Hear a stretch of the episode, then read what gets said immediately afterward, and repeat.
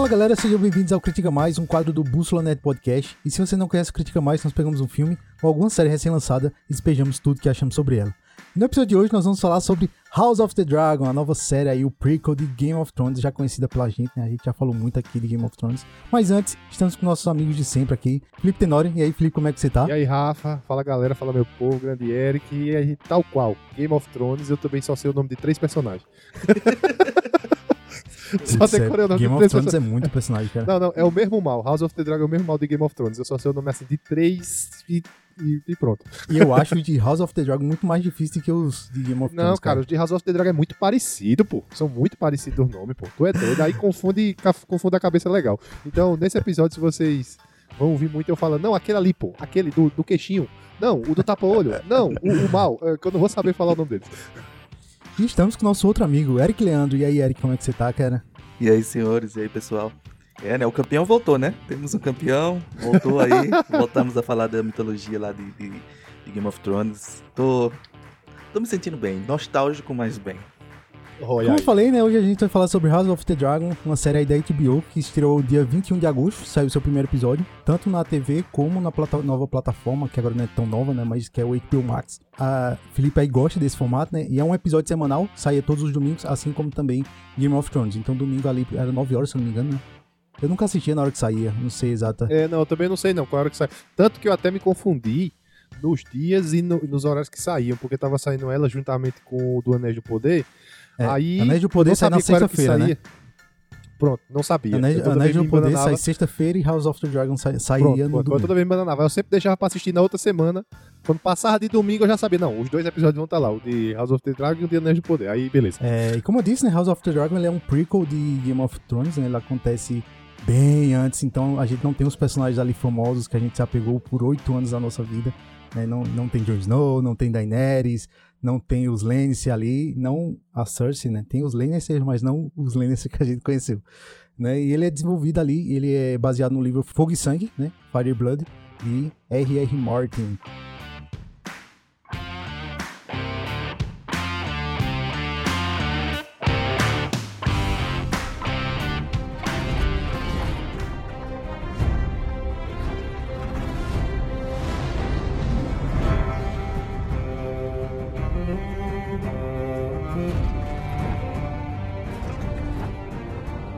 Então, senhores, e aí vamos agora nos aprofundar, falar um pouco mais sobre House of the Dragons, que foram 10 episódios, né? São de, foram 10 episódios. E antes mesmo, acho que na segunda semana da, da série, porque ela bateu recorde, né? Foram 10 milhões de espectadores só nos Estados Unidos, assim do lançamento. Então foi um recorde de sucesso, assim, pra, pra série. Então, acho que lançou dia 21, dia 26 e já anunciaram que teria, sim, segunda temporada.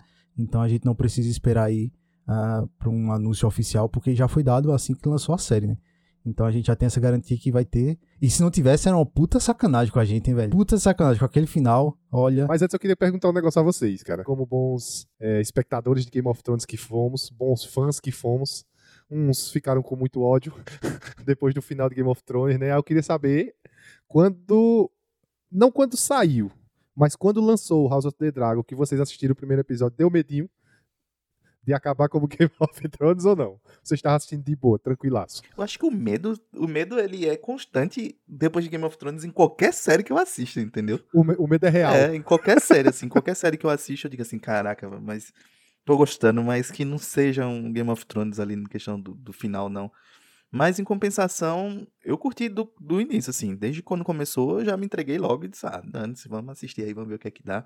Eu sei que teve pelas conversas que nós tivemos durante esse, essa época, né, esse, desde o primeiro episódio, eu sei que tem pessoas que gostaram mais do, do, do finalzinho, assim, dessa, dessa temporada, né, quando já começa ali na fase adulto deles ali, mas eu gostei já desde o início, cara, desde o início eu já tô gostando da série, tá ligado? Então eu me entreguei e se for ruim de novo, cara, é porque é muito complicado isso aqui, acho que até Tenório já tinha comentado algum dia desses aí que e que ele tinha escutado o episódio lá, não sei se do Rapadura ou se de algum outro canto, que é o. Fizemos as pazes com Game of Thrones, né? Um, um ano depois da, da, do final lá. Ah, foi, foi. Não lembro, não lembro de... Acho que foi do Rapadura, foi do Rapadura, foi do Rapadura. E a gente ficou muito marcado com aquele final lá, obviamente. Mas se você for voltar aquele velho clichêzão lá de palavra de coach, grande parte é o a jornada, né? E não só o final. A jornada foi boa, pô. A, a gente tem que um dia, um dia a gente tem que, que, sei lá, que largar a mão e superar esse final aí, que é um luto miserável que a gente tá vivendo desde aquela época, tá ligado? É o luto do bom gosto, tá ligado? É, você pior que é. É porque é uma série, cara, Game É, of Thrones. Lá vamos nós, né? Falar de Game of Thrones de novo. É, Game of Thrones, cara, eu vou até repetir aqui, é nós, uma né? série que, tipo, foram oito anos da nossa vida e todas, todas as vezes a gente se empolgava muito, né? Foi uma série que levantou muito, assim, mudou ah, a forma que é feita as séries, né? Tanto de investimento como produção, pós-produção, é, CGI. Então, tipo, ela mudou o conceito de série, ao meu ver, tá? Então, tipo, foi uma série que a gente se apegou com amor, né? Desde o começo a gente já se apegou a alguns personagens e quando morria era um choque mesmo. E a gente. e- isso é uma opinião bem pessoal minha. E aí você vê esse esse esse castelo sendo destruído com as últimas temporadas. Pra mim é triste. Eu não consigo superar o final de Game of Thrones, cara. Volta a repetir, Game of Thrones acabou ali pra mim no na quinta, sexta temporada. Pra mim ainda era tranquilo. Depois, assim, foi só pra fechar. Mas fica aí, né? Sobre House of the Dragon, cara, como o Eric já adiantou aí, eu particularmente não me empolguei com, os, com no começo da série. Achei a série, já vou adiantando aqui, né? Já achei a série muito arrastada, cara, no comecinho ali. Eu achei que gastaram muito tempo com, coisas desnecessárias, assim. E aí, só resumindo, né? no começo eu não me empolguei com a série. Depois eu conto aí quais foram os episódios que realmente me empolgaram.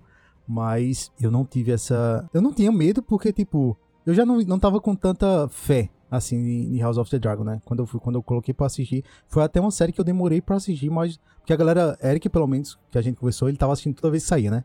Saiu o episódio, Eric já, tá, já assistia. E eu não, acumulei alguns episódios porque, tipo, tava difícil, cara. No comecinho ali tava difícil assistir a, a comecinho de House of the Dragon. Mas depois o negócio entrou no trilho aí e caminhou. É, cara, mas é, eu, eu, eu confesso que eu fiquei com um pouquinho de medinho, sabe, do, do final de Game of Thrones, mas é que nem Eric diz, o cara começa a assistir. Mas qual era teu medo? Qual era teu medo aí? De, dele ser ruim como o final de Game of Thrones Sim, da sim, série? sim, sim, sim, sim, sim, sim. Tipo assim, porque. a- a- Agora, o, o- a vantagem de House of the Dragon é que quem tá escrevendo e ajudando o diretor é R.R. Martin, né? As Não, últimas sim, sim, temporadas de Game of Thrones não teve a direção dele. não mas, teve a, a- Fora o que já tá roteiro escrito, dele, né? exato. Já, tá é um escrito. livro que tá escrito e. Não é um livro tão, tão grande quanto a- o arco principal, né? E aí isso é que é um, um dos pontos aí que eu defendo essa primeira parte que tu falou, tá ligado? Que tu achou um pouco maçante ali, mas eu acho que não tinha muito o que fazer, entendeu? É, é, o, é o que tá no livro e passaram pra série, entendeu? E aí, aí entra a minha preocupação quando eu falei lá na introdução. Cara, essa é a minha preocupação, porque por quantas temporadas eles vão arrastar essa série, né? E aí, dependendo de quantas temporadas eles vão querer fazer, a tendência é virar um gote. É. Final Não, of justamente Thrones. esse era o meu medo, porque é. É. o seguinte: por mais que a série fosse um prequel, é uma continuação de uma produção já feita que a gente viu com o final. Por mais que a série tenha sido um prequel. O que me deixou com menos preocupado foi o R.R. Martin tá lá do lado, né? O George Martin tá lá do lado. É o que deixou um pouco menos preocupado, mas o cara fica, velho, com aquele pé atrás. Não tem, não tem, não tem como. Que nem Eric diz. Eric, Eric, Eric foi Se muito longe. Sacana, Eric se foi muito longe. Eric disse, não, eu fico com medo com toda a série a partir de agora. Não, eu não fico com medo com toda a série, não. Mas quando veio produção de Game of Thrones, eu acabei. pá, parou, calma, coração, É coração. aquele medo de se entregar, tá ligado? Eu É. n- não tive essa experiência, obviamente, porque é, não fui um homem de muitas namoradas e de muitas mulheres, mas deve ser o medo do cara que é traído, tá ligado? Alguma É. vez. Acho que ele vai pros outros relacionamentos com medo, tá ligado? Pulga, a né? partir então, um é, atrás- é. Uma pulga atrás da orelha. Como eu não tive, eu não Ah, sei, aí- aí mas deve pronto. ser a mesma sensação aí. Vai com uma pulga atrás da orelha. Tipo, o cara dorme com o olho fechado ou tá aberto. tá E aí eu faço uma pergunta pra vocês, né? Porque, tipo, a gente vai dar uma nota lá no final do episódio. Ah, e só adiantando, galera. Esse episódio, ele tem spoiler, tá? Se você não assistiu House of the Dragon, core, Spoiler moleque. alert. Core que vai ter spoiler. E aí eu faço uma pergunta. E provavelmente spoiler de Game of Thrones É, também, não, né? mas Se aí- você ainda não assistiu lá Também, Game é. of Thrones, você já tá no lugar errado também, né? Exatamente. É, E aí eu faço essa pergunta exatamente sobre Game of Thrones, né? O sucesso de House of the Dragon se dá, obviamente, pelo, pelo histórico de Game of Thrones. Vamos esquecer que Game of Thrones existiu. Vocês manteriam a mesma nota que vocês vão dar lá no final, que eu acredito que vocês já têm aí, na- mais ou menos em média na cabeça.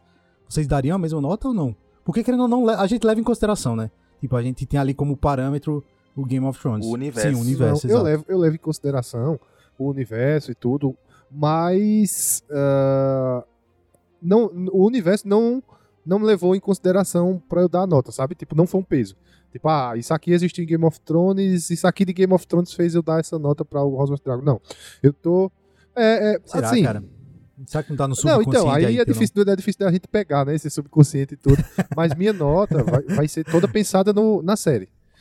Mas, assim, com é, é, a consciência que ela é o prequel de Game of Thrones. Entendeu? Eu tenho essa consciência. Mas eu acredito que a influência de Game of Thrones para eu dar minha nota não vai ser tão grande, sabe? Não vai ser um negócio assim que, ah, mude.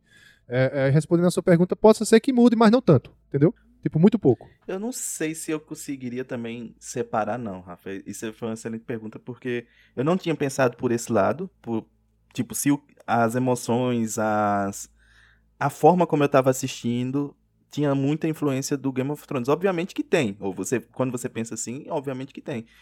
Porque muitas coisas é nostálgico também. Quando você, quando você fala assim, tipo, ah, vai, vai lá no norte e falar com os Stark. Eu, puta que pariu, eles tá ligado? Eles vão lá no norte, vai falar com os Stark. Ou então quando você vê, tipo, os Lannisters, que ainda não são aqueles Lannisters que a gente conhece do, do Game of Thrones, tá ligado? Que ali eles, eles não, não é uma casa tão importante ainda, os Lannisters. Eles estão crescendo, obviamente, né? E, e vão crescer, a, inclusive, a partir de, dos ocorridos agora, né? Em House of the Dragons. Então, é, tem o fator nostálgico de você você não tá vendo nenhum personagem, mas você conhece o universo.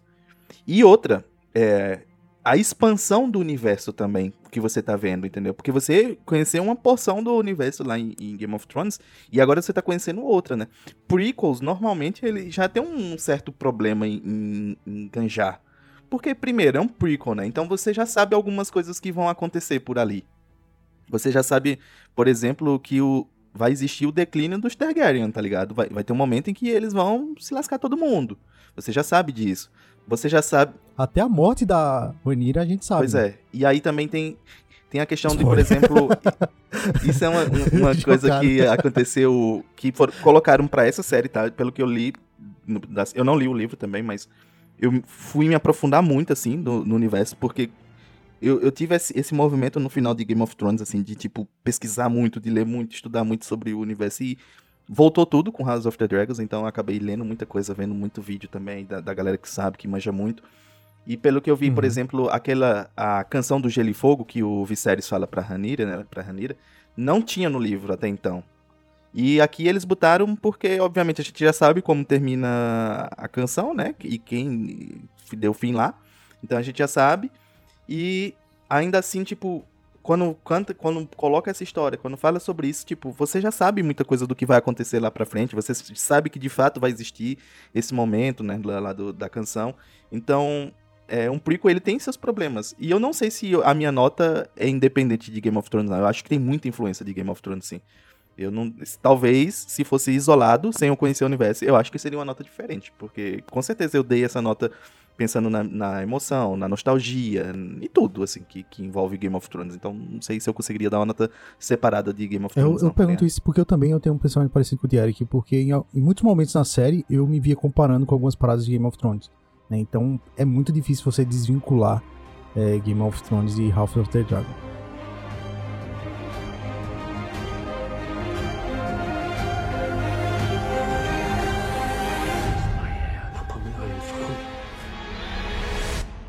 Dragons roared as one. They consider the matter urgent. That of your succession. Well, who else would have a claim? The firstborn child. Rhaenyra. No queen has ever sat the Iron Throne. The king has an heir, Daemon Targaryen.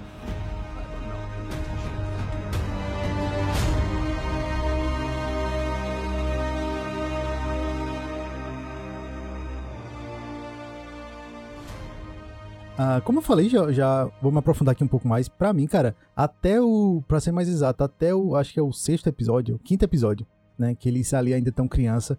Pra mim, a série é muito arrastada, cara.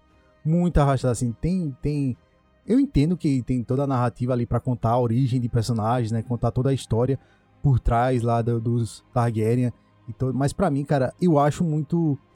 A minha, a minha percepção é que eles tentaram diluir uh, o máximo, assim, de, sei lá, de um, de um trecho lá do, do livro para conseguir render episódios. Né, e, te, e, terminar no clímax que foi o último episódio. Então, eu não sei. Até o quinto episódio, para mim, cara, a série ela anda muito arrastada. Tem, tem alguns trechos que são legais lá, que de fato despertavam interesse, que pareciam para mim que a série ia, ia alavancar, né? Iam, sei lá, tomar um, um, ritmo um pouco mais agressivo, digamos assim. Cara, para mim não Uma foi. Uma coisa que eu vou comentar agora sobre essa, essa parte que tu entrou, Rafa, justamente com influência de Game of Thrones. Então é, é minha errata que é realmente a nota vai influenciar. Game of Thrones vai influenciar a nota. Não tem como mesmo, não. Vocês falando aí, realmente, é uma errata que eu vou fazer aqui, porque, por exemplo, tu falou da primeira parte da série. A primeira parte da série eu até gostei, mas também achei muito, muito arrastada. Bem muito arrastada, deu uma enrolada aqui, uma enrolada ali, mas eu meio que entendi porque era como se fosse uma introdução de algo que tá vindo novo aí, né? Entre aspas, novo. Só que quando foi quando eles comeram coisinha do Mario lá que ficaram grande, né? Do meio da série, eles comeram o cogumelozinho do Mariozinho e ficaram grande, que começou aquele jogo de poder, aquele jogo político, aquele aquela aquela é, vamos dizer é, Guerra Fria, né? Só por detrás assim. Ah, eu digo, agora sim é Game of Thrones, essa porra. Agora é Game eu of Thrones. Eu tive a mesma percepção, cara.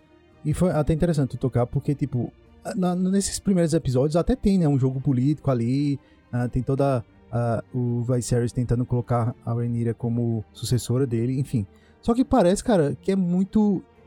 Como eles são criança, parece que o negócio é muito fraquinho, tá? Ele não tem impacto. Acho que essa é a palavra. Não tem impacto. E quando você vê esse salto temporal que acontece, você vê que o, negócio, o caldo engrossa, né? Você vê que, tipo, os assuntos que eram tratados agora... Isso é uma percepção minha, posso estar errado mas é levado um pouco mais a sério, sabe? Então acho que no começo, como o Felipe falou, né? Tipo, é, no começo aí até o quinto episódio, que eles ainda são, ela ainda é criança lá, parece que, tipo, apesar de ter esses dilemas, esses problemas que eles, eles citam, né? Mas parece que é, não é levado a sério, tá ligado? E aí você também, eu particularmente não me empolgo. Na primeira parte, é, a, a, a, característica das duas partes das séries eu achei bem parecida. Apesar da segunda parte, deles adultos, ser bem mais cara de Game of Thrones bem mais aquilo que a gente gosta, eu achei bem parecida na questão do seguinte. É, eu acredito, se, se eu tiver errado, me corrija. A primeira parte deles, criança, vai do episódio 1 ao 4, é 1 ao 5, né? 1 ao 5. Do 1 ao 5, então, a primeira parte do episódio, ele, ele vai crescendo, tanto que os últimos episódios são para mim são os mais emocionantes, os últimos episódios dessa primeira parte, né? Que o último episódio realmente é com o casamento da, da Ranira, né? O último episódio da primeira parte deles criança. Sim, é com o casamento da Ranira. Ah, sim, sim. É, termina com eles fazendo, o quinto ali é eles fazendo isso, isso, isso. os então, acordos com os Velários, né? Pra como é que eles vão então, se manter. do 1 né? ao quinto tem uma crescente, e do quinto até o último tem outra crescente. Tipo, a característica é a mesma, tipo, vai numa crescente, sabe? Por mais que eu goste mais da segunda parte, é, é, a primeira eu também achei legal por causa dessa crescente, cara, que teve. Entendeu? Os, os dois, três primeiros episódios, bem, bem mortos, mas teve uma crescente muito boa, cara. Muito boa. Eu, eu, como eu disse, eu já fui impactado desde os primeiros episódios, assim. Eu não senti tanto essa. Quando o Rafa comentou, né, que, que teve essa percepção, a gente conversando, obviamente, em off, assim. E Rafa disse que tinha essa percepção. E eu até entendo, mas comigo não foi. Assim, não tive essa mesma sensação, né? Eu não sei se foi porque eu já, tipo, meio que fui saber muito antes, assim, quando, quando anunciaram, eu já meio que sabia o, o plot do, dos livros, assim, do livro, né? E de como seria a, a, o desenrolar da história. Então, essa primeira parte, para mim, serviu muito como expansão então eu entendi, assim, tipo, expandiu para mim o, o, universo de Game of Thrones, então eu não senti tanto essa, essa, essa barriga aí, esse, essa lentidão e tal, porque eu acho que eu me coloquei dentro da série mesmo. Essa temporada de Game of Thrones, de House of the Dragons, eu consegui entrar bastante no mundinho, entendeu, deles, assim, e de tentar entender tudo que tava rolando ali. Então, uma das partes, obviamente, que a gente sempre gostou de Game of Thrones era esse jogo político, aquela questão do, do de como se dá a sucessão e de como vai. É, quem vai assumir o trono. Isso a gente já teve lá em Game of Thrones e era uma das, das partes boas, assim, da série. E aqui eu achei que teve mais, assim. Eu achei que expandiu, tá ligado? Isso. Porque, por exemplo, eu não entendia muito bem como funcionava a sucessão é, de um reino dentro, do, do de, obviamente, de Westeros, né? E, e principalmente ali se tratando dos Sete Reinos, porque depois eu fui entender que cada casa tem a sua forma forma de tratar a sucessão. Não necessariamente eles têm que seguir o que Westeros e principalmente o que Kingsland se se segue, não, tá ligado? Então cada casa tem a sua forma. Mas Kingsland tem um, um formato, né? Como é uma sucessão, como se dá uma sucessão. Então isso para mim foi interessante, eu fui entender. Outras partes que eu gostei, assim, da, dessa primeira. Vamos meio que dividir aqui, então, em primeira e segunda parte, né? A gente subtende-se que a primeira é eles crianças e a segunda é ele já adulto. E, e, nessa primeira parte, eu gostei muito, por exemplo, daquela parte do engorda caranguejo, tá ligado? Eu achei muito massa porque deu para entender sobre o que é a triarquia, o que é aquela parte das, esca das escadarias, né? Que é aquele Que é aquele. É que é, é- é, assim, é um nome muito complicado mesmo, como, como o Tenor disse, às vezes a gente não lembra muito bem. Mas existem dois co- grandes continentes, né? Westeros e Essos, né? Que é tipo, Westeros é onde se passa Game of Thrones todinho, e Essos é aquele outro continente onde a, a Daenerys estava lá, num pedacinho, né? E ali pra baixo de Westeros e, e perto de Essos tem tipo um- uma ligação ali entre os continentes, né? E algumas ilhas e algumas partes ali. Que vive em guerra aquela região ali, né? E a triarquia e tal. Então, tipo, cheio de piratas, essas coisas. Aí entender sobre isso, sobre porque os Velaryon são importantes pra Westeros nesse, nesse local, entendeu? Os jogos políticos, essa parte tudo me pegou bastante. O, o próprio fato do Daemon também, tipo, a construção do personagem do Daemon, ele já vai desde o primeiro episódio. Você, tipo, o Daemon é aquele cara que você. Ele pode fazer qualquer coisa a qualquer momento. Então você tá. Sempre que o Daemon tá em, em tela, você tá com, com na mão, tá ligado? Você tá tipo, pô, esse cara pode fazer qualquer coisa a qualquer momento, tá ligado? E essa percepção pra mim já veio desde os primeiros episódios, tá ligado? E aí isso que, tipo, pra mim foi interessante, assim. Eu não senti tanto porque o jogo político que teve nesses primeiros episódios, pra mim já me satisfez muitas coisas. Eu também, talvez, eu não tenha entrado com tanta, com tanta é, expectativas, justamente pelo que a gente falou aqui do final de Game of Thrones, aquela coisa, aquele medo que a gente tem. Então a gente dá aquela baixada de expectativa, né, pra assistir e começar do zero ali, basicamente. Então, talvez por isso eu não tenha sentido tanto essa sensação, tá ligado? Eu entendo, mas pelo menos comigo a primeira parte funcionou direitinho. Não teve tanto problema, não, e tá essa primeira parte eu também achei ela, ela é muito contida, né? Então, tipo, a maioria das coisas que acontece. É porque uma. Aí a gente vai comparar, como eu falei, né? A gente vai comparar muito com Game of Thrones em alguns momentos. E Game of Thrones, você. E aí, esse é um dos pontos também que me preocupa nessa série. Já já a gente pode falar mais a fundo.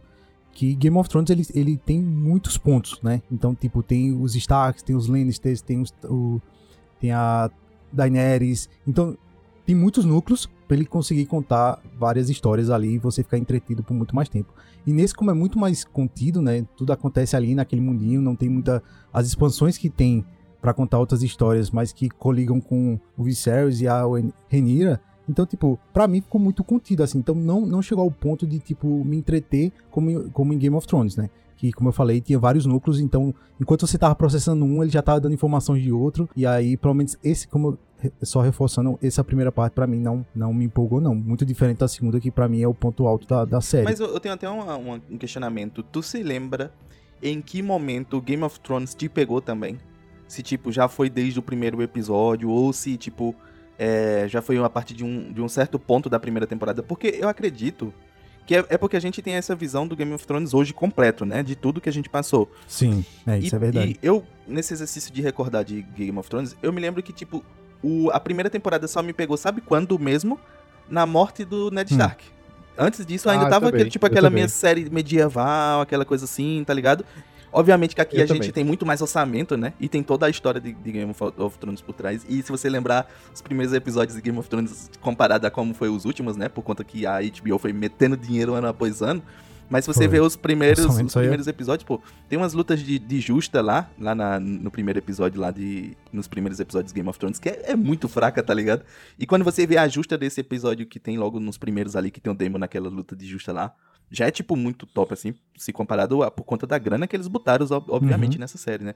Mas Game of Thrones também teve essa. essa essa escaladazinha um pouquinho, tá ligado? Mas teve gente que, por exemplo, só engatou na série quando o Jamie Lannister jo- e empurra o, o, o menino lá da, da torre, tá ligado? Então teve também, tipo, um pouquinho disso, assim, um pouquinho da escalada de Game of Thrones também.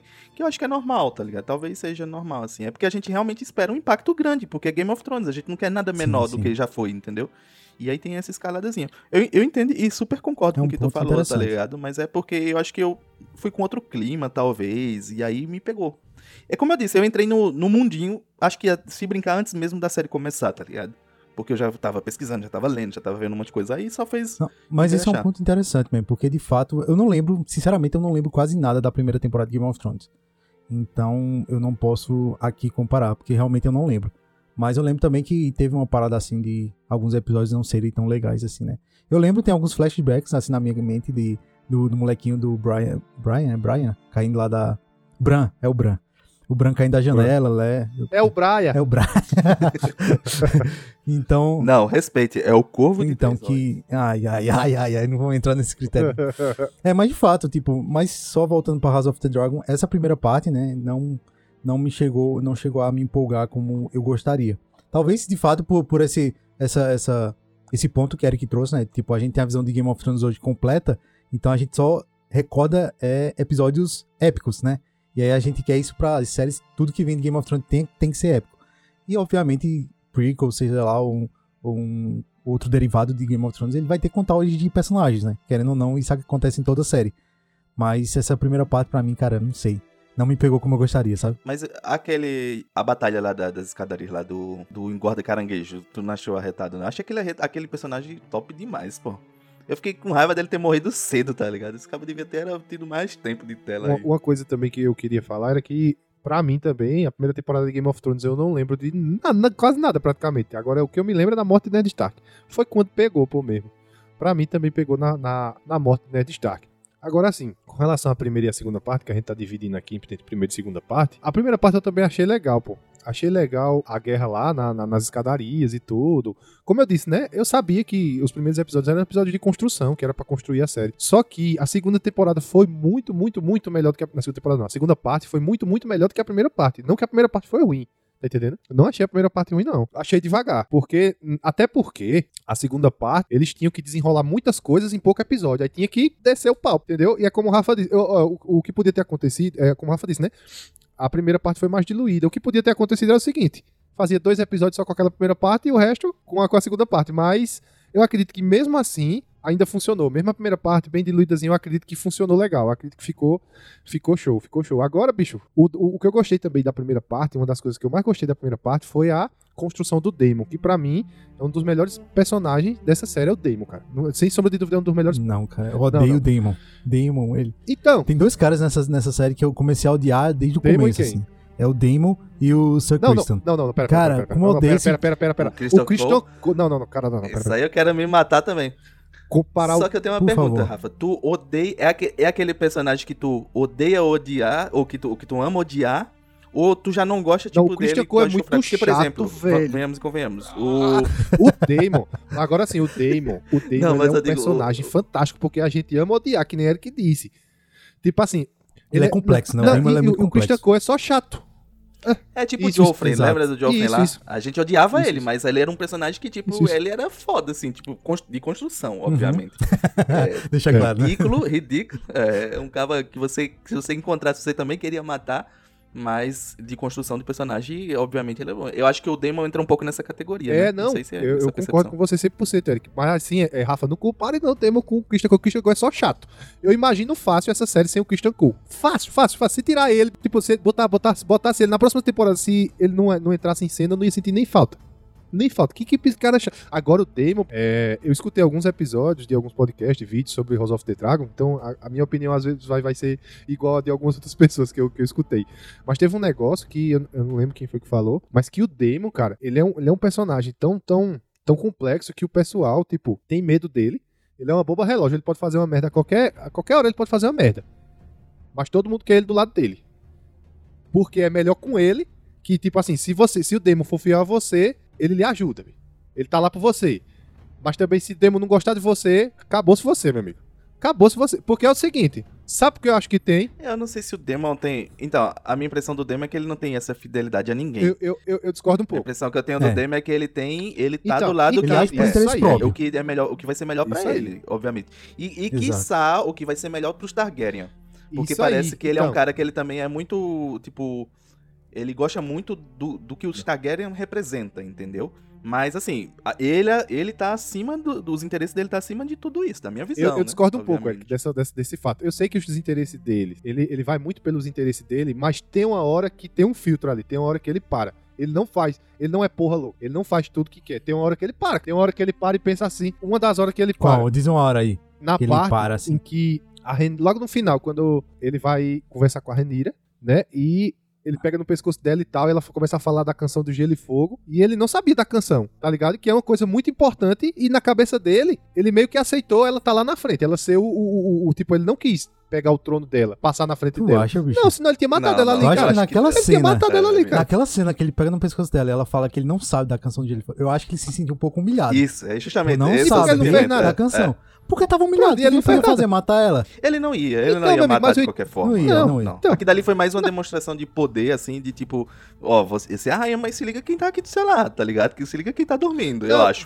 E aí quando ele, Sim. quando ele vê que, tipo, o Viserys, nun- nunca passou na cabeça do Viserys botar ele como, como rei, né, como sucessor, Sucessor, né? tanto que ele não sabe a história do, do- do- da canção de Gelo e Fogo, e isso aí pra ele foi mais, tipo, uma... Foi mais uma sensação de humilhação mesmo, do tipo assim, pô, nunca passou na cabeça dele, tá ligado? De eu ser, de eu ser o sucessor. Então isso nunca foi acreditado a mim. E aí ele deixa. Eu acho que ele não, não era a intenção dele matar, obviamente. Então, naquele- então aí nesse momento você acabou de me dizer que o interesse da casa Targaryen tá em cima dos, dos interesses dele. Acabou, nesse momento. Porque o interesse dele não é, não é o trono, não. Mas será que ele não tem nada por trás? Então, até agora. Então, tá. Aí É, é, então. especulação. Eu tô falando até agora. O que eu vi até agora. Não, sim, O sim. que eu vi até agora. Sim, então, mas é isso que a gente tá dizendo, que a gente acha que, tipo, o Demon, ele tá. Ele, na minha impressão, é que ele sempre tá com alguma coisa Ele tem sempre uma tá carta na com que manga ele ali, siga nesse caminho. É o cara que sempre Pronto, tem uma, é, uma carta na manga. Ele joga aqui, mas já tá planejando fazer uma parada ali que beneficie ele, obviamente. Sim, mas eu acho que, que ele, ele ainda ele para num certo momento. Ele não é porra louca na minha cabeça. Eu acho que ele é porra louca. Eu acho que, beleza, eu entendo que ele quer, ele tem, tá- tem os interesses dele. Mas eu acredito que no fundo, no fundo lá dele, ele ainda tem alguma consideração pelos Targaryen, pelo irmão. Ele ainda tem uma consideração pela Ranira, entendeu? Por exemplo, na parte, na parte que Ah, não, isso é pô, tem, não, tem, parte, tem, tem, na parte que o rei tá lá se definhando, que o rei tá lá se definhando, ele podia muito bem ter se aproveitado daquilo pra fazer alguma coisa pra beneficiar ele. Ele não se aproveitou, cara. Quando eu achei muito bonita ver aquela cena. A cena quando o rei tava lá subindo, que ele cai, quem vai ajudar ele, pô? É o, é o Daemon, cara. Quando aquele cara lá dos velhos. Mas é com um sentimento, é mais com um sentimento de pena do que de honra, eu acho. Ali, ele tá mais com pena do que a- o tempo fez com o Viserys do que do. É porque, obviamente, assim, não, não dá pra definir muito um, um perfil psicológico do que é o Demi. Eu não acho que talvez ele seja um completo psicopata que não sente nada por ninguém. Eu não acho que é desse Então. tipo, não acho. Então. Mas em compensação, eu acho que ele é realmente um cara que ele tá pensando no melhor que é pra ele. E talvez, aí eu não sei porque eu não li o livro e nem sei o final de como termina essa história. Talvez sim ele tenha pensado, é a única forma que eu vou conseguir aqui de estar no trono, mais próximo do trono é sendo rei consorte. Então eu vou, tipo, aju- ajudar o que eu posso aqui pra Ranira se tornar a rainha, né? Mas eu não sei se, tipo, é só isso, tá Mas o meu ponto, pô, é que ele é um nojento, só que ele tem alguma coisa lá no, lá no final. Cara, não sei, ele, ele faz. O No terceiro episódio ele eu- faz eu- um feminicídio, não, mas ele o- mata meu- a mulher calma, com uma calma. pedrada, a esposa Sim, dele, pô. Sim, cara. Mas ele não, Não- matou não a é Ranira, isso. cara. Mas ele não matou a Ranira, Sim, ele podia porque não era- matado. Né, cara? A história dela tem que continuar. Não, muito não, mas aí vocês estão colocando. Mas veja, não, cara. veja só, deixa eu trazer um ponto. Deixa eu trazer um ponto sobre o, o Dim. Eu, eu concordo muito com o Eric quando compara ele com o. o como é o Lennis lá? O Joffrey? O Joffrey. Porque, Joffrey. tipo, em nenhum momento, eu, eu particularmente acredito que ele é um psicopata. Pra mim, ele não tem sentimentos ali, não. Por- Porque em nenhum momento ele demonstra compaixão com ninguém. Com ninguém. A mulher grávida dele morrendo lá, tipo, ele cagou e andou pra ela. Foda-se, aí morre aí tu, pena que não vai me dar o herdeiro. Era esse o pensamento dele, pelo menos aparentava. Né? Sobre ajudar o irmão lá, eu também concordo, foi mais um momento de pena lá dele. Ou não sei se ele tinha um interesse ali por trás. O que ele faz com a Ranira lá no final, né? De a, a forma que ele ameaça ela, tá ligado? Então, tipo assim, eu acho que o Damon, ele é, ele é um Damon mesmo, tá ligado? Ele é um demônio, assim. É o cara, ele entrou pra ser aquele cara que, como o Eric bem definiu, a gente não sabe a merda que ele vai fazer, qual é o próximo passo que ele vai fazer, né? Porque, tipo, em nenhum momento, ao meu ver, ele demonstra ser um cara que, tipo, como tu falou, Tenório, para e pensa assim, não, agora eu vou ajudar porque eu quero ajudar, né? Se ele ajudar, pra mim, ele tem um interesse por trás, é o cara que em algum momento vai ferrar com a história ali.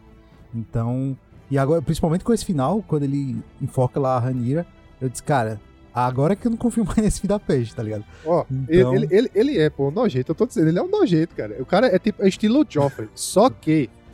Só que eu acho que ele tem alguns lapsos de compaixão pela não família. tem compaixão com ele, cara. Pela família. Pelos Targaryen, que nem ele que disse. Ele tem alguns lapsos de compaixão. Na cena que vocês falaram que era mais uma pena.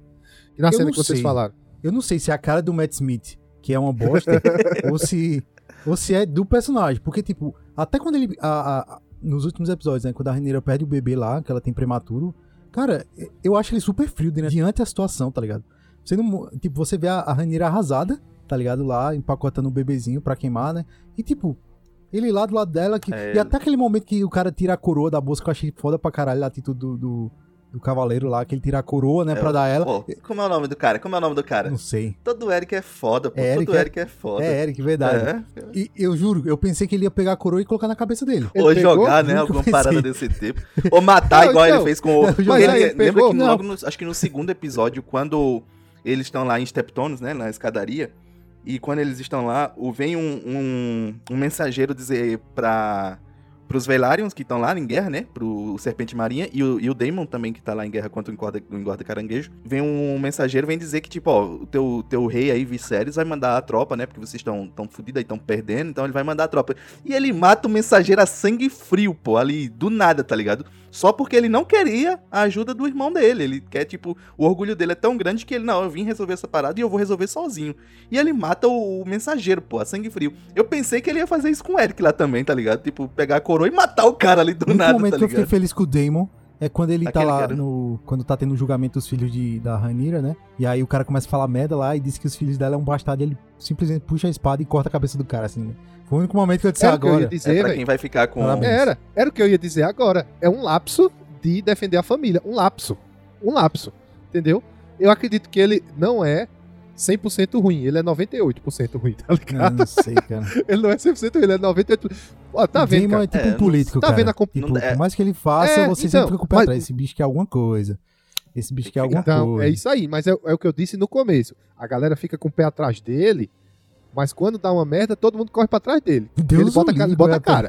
Ele bota a cara. Ele bota atrás de um cara. dragão, meu amigo. Meu amigo, Mas naquela pro- cena, pro. Naquela cena, naquela cena do jantar, que os menininhos pegando briga, com certeza aquele, aquele caolho ia matar os filhos da Ranira numa, numa queixada só. numa queixada ele matava os filhos da Ranira, meu amigo. Eles correram pra trás de quem? né? Numa, que, numa queixada, ele, é, numa queixada ele matava os filhos da Ranira. O Emon, o Emon tomou um, um- o Emon tomou um É. anabolizante ali, meu irmão. Olha. o moleque saiu do, do, do menorzinho, Foi, bicho. pirraia E ficou gigantesco. coisa, né? Pra você ver, assim, tapa-olho, Assim, né? eu, eu- continuo dizendo, o, o é um filho da puta. Só que o personagem dele, pra mim, é um dos melhores construídos. É um que tem as melhores construções, assim, de, de um cara que é, realmente a gente não sabe o que ele vai fazer. A gente não sabe. Então a gente. Ele vai deixar, ele vai ficar, ele vai ficar ambíguo até os os finais, É. né, do- do- com certeza Então. ele vai ficar nessa ambiguidade, porque v- pra você sentir aquele, aquela coisa de tipo, eu não sei se eu torço por esse cara ou contra esse cara. Exato. Porque ele é um cara mu- muito ruim, obviamente, fez coisas que são inegavelmente ruins, né? Como matar a esposa dele, matar o mensageiro, decapitar o cara lá. Só que, ao mesmo tempo, você vai ficar sempre nessa, nessa intenção. Tipo, ó, mas ele tá defendendo a- os filhos da Ranira, tá defendendo a Ranira em algum no momento. Eu, eu senti. Eu, eu sei que é pena, obviamente. Eu acho que era pena do, do Viserys. Mas a- a- o que o, o episódio quis te passar é isso. É a coroação. Ele tá, tipo, validando o Viserys ali como um rei quando ele entrega. É, é óbvio que o episódio quis passar isso. Teve a morte da Lena lá, que é a Lena Velaryon, né? Que era a, a segunda esposa dele, no caso, né? Que é dos Velaryon também. Aquela morte também Isso. deu a impressão que impactou muito ele também, quando ela se mata ali pedindo pra vagar, queimar ela, né, ali, tipo, dá pra entender que ele coisa. Agora, em compensação, ele não tem interesse nenhum nas meninas, você não vê ele em nenhum momento se relacionando É. com as filhas dele ali, tipo, ou qualquer coisa que seja. Isso, isso. É, ele ri lá no funeral, pô. É tipo, você não sabe se é um. Que, que- o que é esse riso, tá ligado? Que tipo de riso é esse, né? É. Se é um. Filho da puta. tem eu mesmo sou do cara que ri em funeral porque eu ri, eu fico nervoso e, e começo a rir, tá ligado? Sem querer. Mas eu não acho que tenha sido esse tipo de riso dele, não, ali, tá ligado? É um riso muito estranho naquele funeral lá. Então, o, o, o, De- o Demo é, é um dos personagens pra gente acompanhar de perto aí, até o finalzinho. Isso. Se o, Mas, o ó, Martin não matar ele na, na próxima temporada, ele. Amém.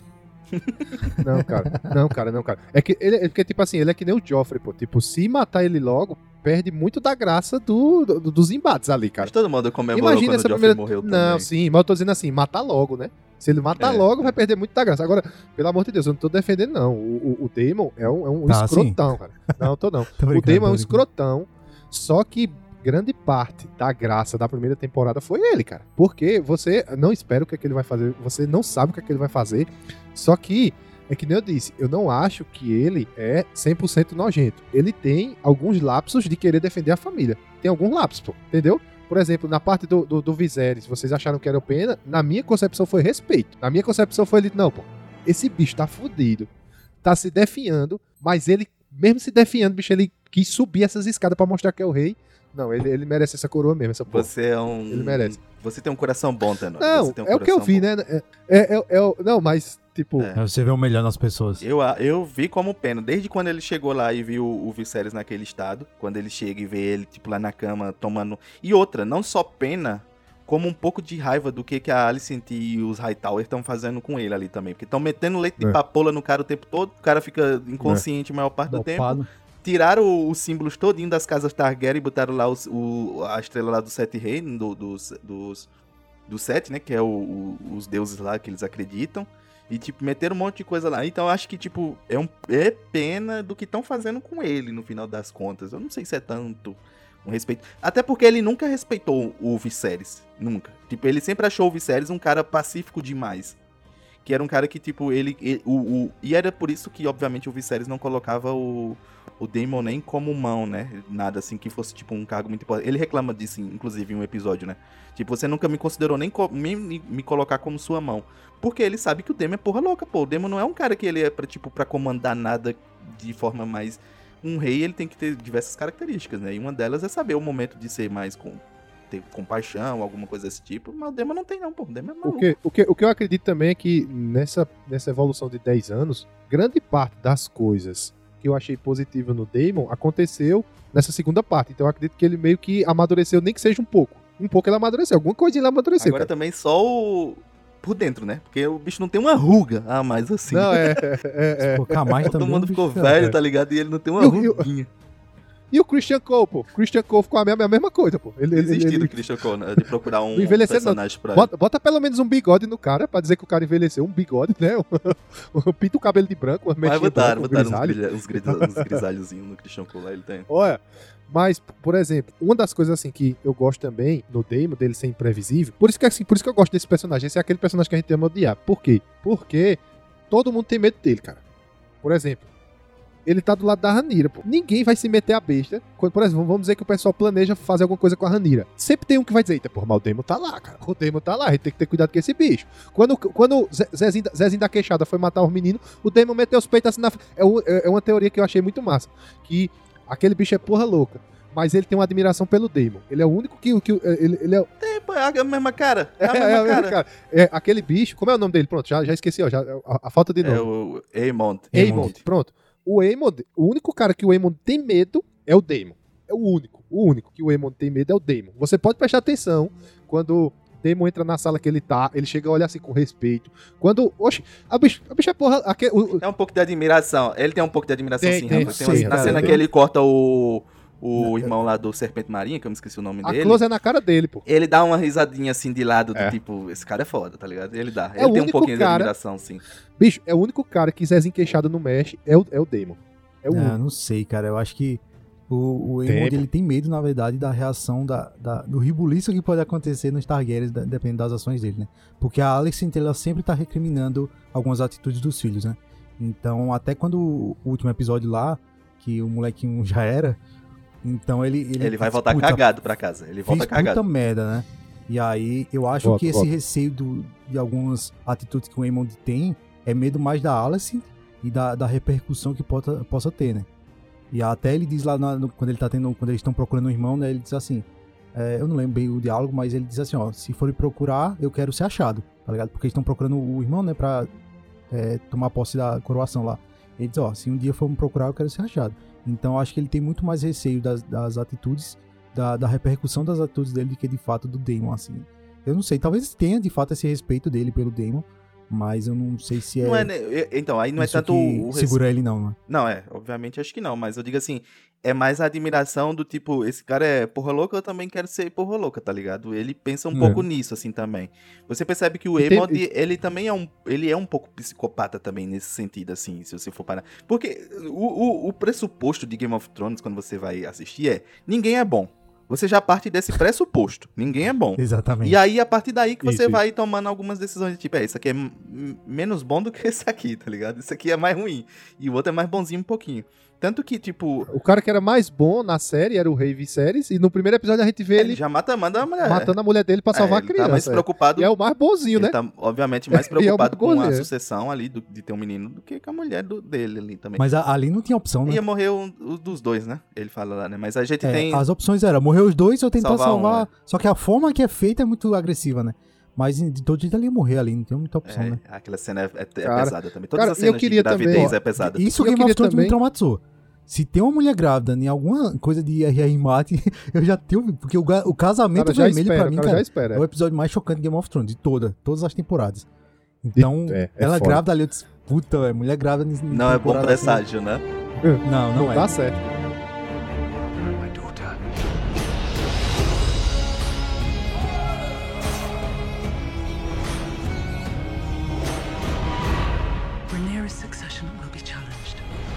Knives will come out. You are the king.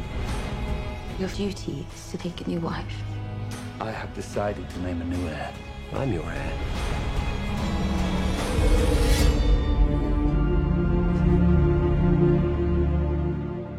Deixa eu, deixa eu fazer uma pergunta a vocês, ainda falando sobre personagens. Eu não sei se vocês gostaram, cara, mas eu gostei, velho, muito do Rei Viserys. Eu gostei, cara. Porque é o seguinte, eu gostei porque ele, tipo, ele é, nas lendas, né? Ele é o rei bondoso, né? Ele é o, é o, é o, é o, é o- é o rei anti-guerra, o rei que é, que é da paz e tudo.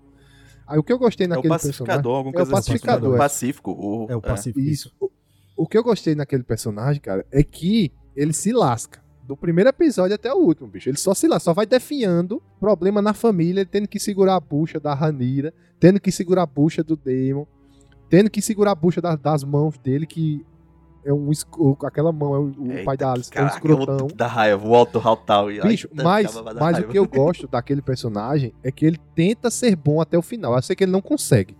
Ele não consegue. Mas ele tenta ser bom até o final. E também o amor que ele sente pela Ranira.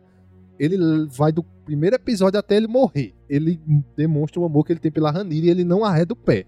Ele diz: ela é minha primogênita, meu amor por ela é maior. E acabou-se, cara. Não arreda o pé. Gostei muito dele. E fora a atuação dele, ele, principalmente ele definhando lá, aquela atuação que ele fez, cara. Pode preparar um, um M pra ele, viu? Pode. Anote aí, pode preparar um M pra ele, cara.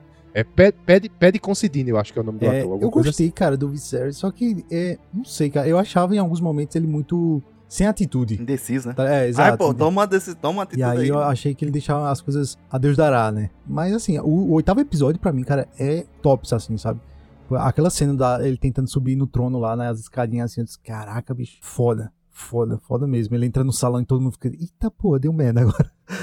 Nossos planos foram por água abaixo. E aí, é, nessa Foda, cena assim, eu achei foda. muito foda dele, assim. Foda. Atuação realmente muito boa. Mas no, no geral da série, eu achei que, tipo, eu gostei dele, achei massa, assim, mas eu achei que com ele como rei, em alguns momentos, eu acho que ele poderia ser mais pulso firme, tá ligado? Dizer, não, pô, é desse jeito aqui, vai ser assim, acabou a história, tá ligado? E aí, mas eu sei que era pra gerar as tretas políticas, eu acho. Eu acho que eles Mas- humanizaram ele como um todo, assim. Eu gostei disso nesse sentido, assim. Eu acho que ele foi um rei que foi, pelo menos nesse personagem, ele foi humanizado. Tipo, não era a melhor decisão ele casar com a Alicent, mas era o que ele queria, era o que ele sentia. Ele tava, tipo, ali mal, tinha perdido a mulher. A menina ficou, tipo, indo lá no quarto dele, fingindo que gostava das histórias dele, de ouvir. Aí, tipo, ele foi um, foi um cara que foi humanizado, tá ligado? É um, um rei que, obviamente, vai cometer é, coisas boas e coisas ruins. Vai cometer. Vai ter decisões boas. Em outros momentos, a falta de decisão vai ser um peso pro, pro reino, né? Então, tipo, em momentos em que todo. Por que, que ele é o, o, pacífico, o, o pacífico, né? Porque em momentos em que todo mundo queria guerra, queria, não, vamos lá, tipo, em Stepstone, tá gerando prejuízo, ele, não, segura, segura aí, não vamos ter isso agora, vai ser ruim pro povo tal, não sei o quê. Então, acho que teve essa humanização desse personagem. Eu achei bom por isso, assim. Não é um cara que é perfeito, tá ligado? Nenhum rei vai conseguir ter todas as atitudes corretas. Ou então tomar as atitudes nos momentos corretos, tá ligado? É tanto que ele se preocupa muito com isso no final da, da vida dele lá. Ele diz é, que, tipo, um rei ele é lembrado pelas batalhas, né, que ele lutou, pelas guerras que ele ganhou, pelas coisas que ele trouxe. E ele fica preocupado um pouco com isso. Tipo, eu não fiz nada disso durante esse tempo. Então eu vou ser, tipo, esquecido, tá ligado? Nos livros da- do futuro aí. Vamos, vamos esquecer de mim. Ele ficou como pacificador, mas prova- provavelmente, né? Tipo aquele rei que você lembra, tipo, ah, o rei Aegon Targaryen, o Aegon Targaryen, o conquistador, tá ligado? O primeiro de seu nome, tipo, não, e ele é só o Viserys, o que não Viserys, tem nada. não feito. Agora, um personagem, cara, que, tipo, por isso que eu gostei tanto da. não, dessa parte eu não gostei desse salto temporal, porque eu notei uma. de- A, a Rhaenyra, na- na- nessa primeira parte, né? Eu notava que ela era muito mais pedra ruim, tá ligado? Digamos assim, né? Eu achava ela muito mais segura das decisões dela, das posturas, das ideias que ela tinha. Que ela tinha. Já quando teve o salto temporal, eu achei a Rhaenyra, tipo, meio acuada, tá ligado? Ali. Eu não sei se vocês tiveram essa percepção, mas, tipo, não era tão. Tipo, aquele episódio que ela chega lá do, na- nessa primeira parte, né? Que ela, foi, ela o rei sai pra caçar lá, o viado, e aí ela chega toda ensanguentada lá e tá todo mundo comendo. Eu disse, cara, foda, tá ligado? Mostra assim que é uma presença, tá ligado? E aí, tipo, quando dá esse salto temporal, a Ranira, tipo, toda acanhadinha, tipo, quietinha lá no seu palácio, disse, pô, cadê a mulher Berez, tá ligado? Mas eu acho que é aquele, Tem, aquele mas tem. fogo de adolescente, É. pô. Ela era, tinha, era muito mais impulsiva, muito mais, é, vamos dizer assim, inconsequente do que agora, pô. Agora, nessa, nessa segunda parte, pô, a primeira preocupação dela ela, ela- é, é os filhos. A preocupação dela Não, são não. os filhos. É o rei, né? É o rei. Ela mandou os moleques pra Mas, morte. ainda, pô. mas não, ela ainda dois tinha... fuderam. Não, não, não, não, não, pera, pera, pera, pera, pera, Ela ser burra não quer dizer que ela não se preocupa com os filhos, é duas coisas diferentes. Não, Ah, ela não foi não, burra, não né, foi. cara? Como é que ela vai mandar Não, não foi, eu os- discordo. Não, eu tenho dois filhos. Esses dois filhos, pô, a galera tá jurando de matar eles, de fazer alguma coisa com eles faz tempo. Não, ó, tu vai, tu sobe num dragão, vai numa casa, e tu também, ó, sobe no teu dragãozinho lambretinha e vai na outra lá. É burrice, cara, não foi Não, burrice. mas o, o problema, o problema não foi ele- ela mandar o dragão, ou ela mandar os moleques no dragão entregar, e até eles fazem juramento, né, ó, não vamos como guerreiro, eu acho que é isso, vamos só como mensageiro. Entregou, Porque vazou. como mensageiro, eles não podem ser mortos, ser mortos, né? Isso. Mensa- É Existe essa verdade. regra. Tanto que os essa dois voltaram, né? Aí entre as guerras. que Como Não, mensageiro... mas aí, esse é o ponto. Não, A, um a gente a não questão, sabe. né? Um a questão dele não sabe. voltar não foi porque ele foi entregar a mensagem, foi porque lá tava o, E- o Aemond, né? Então, tipo, não, era um, é outro filho da puta, né? Tipo, e o rei disse: você não vai matar um moleque aqui. Esquece isso aí. Então, tipo, tava safe, né? A questão foi o Emond. E ele mesmo minha- não queria, Sim. né, Rafa? Você vê que ele queria dar um Na- susto, na, tá na ligado? minha ali. opinião, cara, Ele não queria matar. Que é a minha teoria em relação aos dragões. Já vou trazer logo aqui, que aí a gente já mata essa. Os dragões, eles sentem o íntimo do Isso, seu isso, montador, entendeu? E eles fazem, tipo, o que eles. Eles fazem muitas vezes o que o, o, não tem coragem o cara de tá sentindo. O desejo É interno. tanto que, né? por exemplo, quando a Ranira vai falar com o Otto Hightower lá naquela, naquela pontezinha lá, e ela pula lá e, e ela para lá com o, o dragão dela, né? Você vê que o dragão ele começa a ficar agitado. Porque dentro da Ranira, ela queria queimar todo mundo ali naquele momento. Mas a Ranira, e aí já também respondendo um, um pouco do que Rafa já trouxe aqui, a Ranira, eu acho que ela passa. Ela realmente tem essa queda do, do- Tipo, você vê que ela tem uma personalidade mais forte nas primeiras temporadas e ela diminui um pouco. Mas eu acho que é um pouco do aprendizado dela com o Viserys. Tanto que tem um momento em que o, o, o Daemon diz assim: Isso não é você que tá falando. Isso é o seu pai que tá falando. Porque eu acho que nesse tempo aí subtende-se que ela aprendeu muito com o Viserys também. E ela aprendeu a ser um pouco mais pacifista do que ela queria ser na, na primeira temporada, né? Que acho que é na, na primeira parte. E eu acho que vai cair por terra porque a partir de agora é a dança dos dragões. Então agora a partir de agora é guerra pra tudo que é lado, tá E ligado? também que ela, que ela, sobre, ela passou um tempo grande com o Demon, né? Ela deve ter visto assim, não, não, esse bicho é, é loucura, eu tenho que ser o razão aqui, pô. esse, bicho, esse bicho já é louco. Se eu for louca, também vai acabar se tudo, né? Vai acabar. É, então, Ah, aí. pronto. voltando pra aquela parte dos dragões que eu tava, tava dizendo, então, tipo, você vê que, ele, que eles, eles sentem isso. E aí vai muito do, do, do montador conseguir controlar isso com o seu dragão, a, própria experiência, né, deles, com o tempo que tá montando.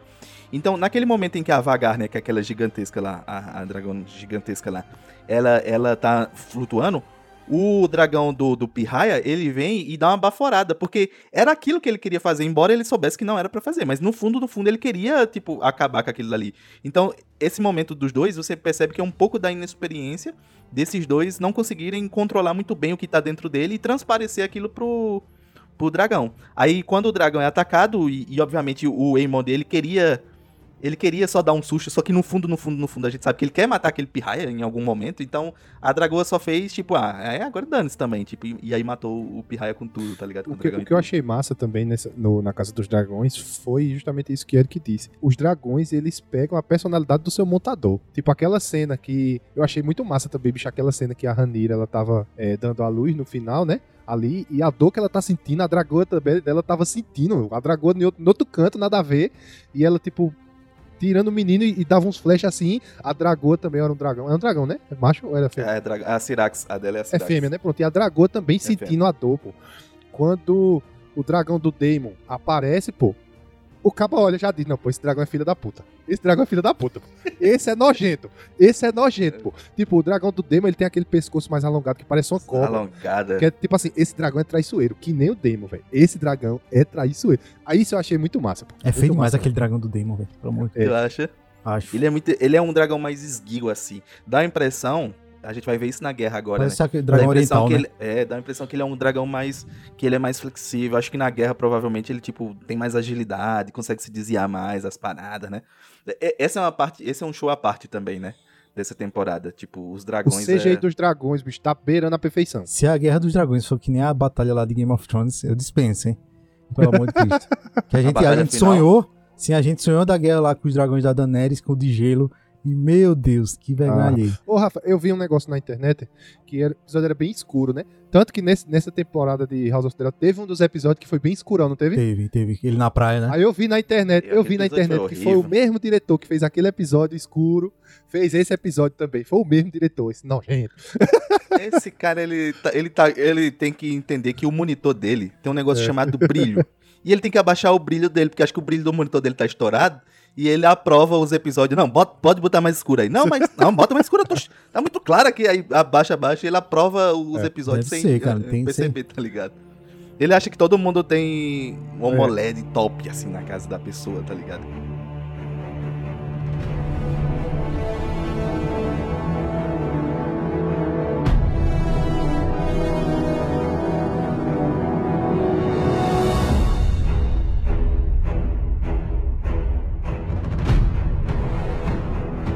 Uma coisa que eu tive muita raiva nesse episódio, boy, porque eles. Ele, esses episódios que é pra simular a noite, eles filmam de meio-dia normalmente, porque som- não tem sombra, é, o sol bate assim, né, de frente. E aí eles filmam nesse horário e depois eles só jogam um filtro escuro, né, pra dar a impressão que era de noite ali. E tem uma hora que o Pirraia, pô, o Emond mesmo, quando ele é pequenininho, ele olha pro céu, ele olha assim, ó, fechando o olho. fechando o olhinho assim, tá ligado? Quando ele vê a dragão passando assim. Alguém tinha que acreditar ele, ó. Você tem que tentar ao máximo Não, olhar sem como fechar o olho. Só que o sol tá na cara do moleque, tá ligado? Ele olha assim, ó, fazendo assim com a mão, tá ligado? Eu acho engraçado cena. Voltando pros dragões lá, que só, só pra, pra, pros ouvintes entenderem, porque a gente tava discutindo aqui an- antes, né? Existe uma diferença lá da, quando é narrado ah, o dragão da, da Daenerys, né? O Drogo, o Viserys e o. Eu esqueci o nome do outro lá. Que ela simplesmente doma eles assim, tranquilamente. Já no livro mostra que ela teve alguma dificuldade. Aí a gente tava discutindo aqui em off sobre essa. E aí Eric trouxe essa teoria. Mas aí voltando sobre a teoria, cara, eu não sei se de fato acontece isso. Porque, tipo, o. Lucerys, né? Acho que é Lucerys no filho dela o molequinho que morre, né? E aí é spoiler porque a gente já avisou. Eu não sei, cara, se ele tinha essa intenção de, de dar a baforada lá no, no Vargar. Então, não era que Eu ele sei, tinha cara. a intenção de fazer aquilo naquele momento. Mas a ele também tem a vontade de acabar com aquela história ali de- de- dessa briga dele entre ele e o Demo. Só que ele sabe, obviamente, que se Sim, ele sim. for, ele se lasca, né? Ele se dá mal, É. né? Ele até puxa a espadinha lá dentro do salão, né? Tipo assim, É. vem, vem que eu me Cara, cago, mas eu tento, uma- tá ligado?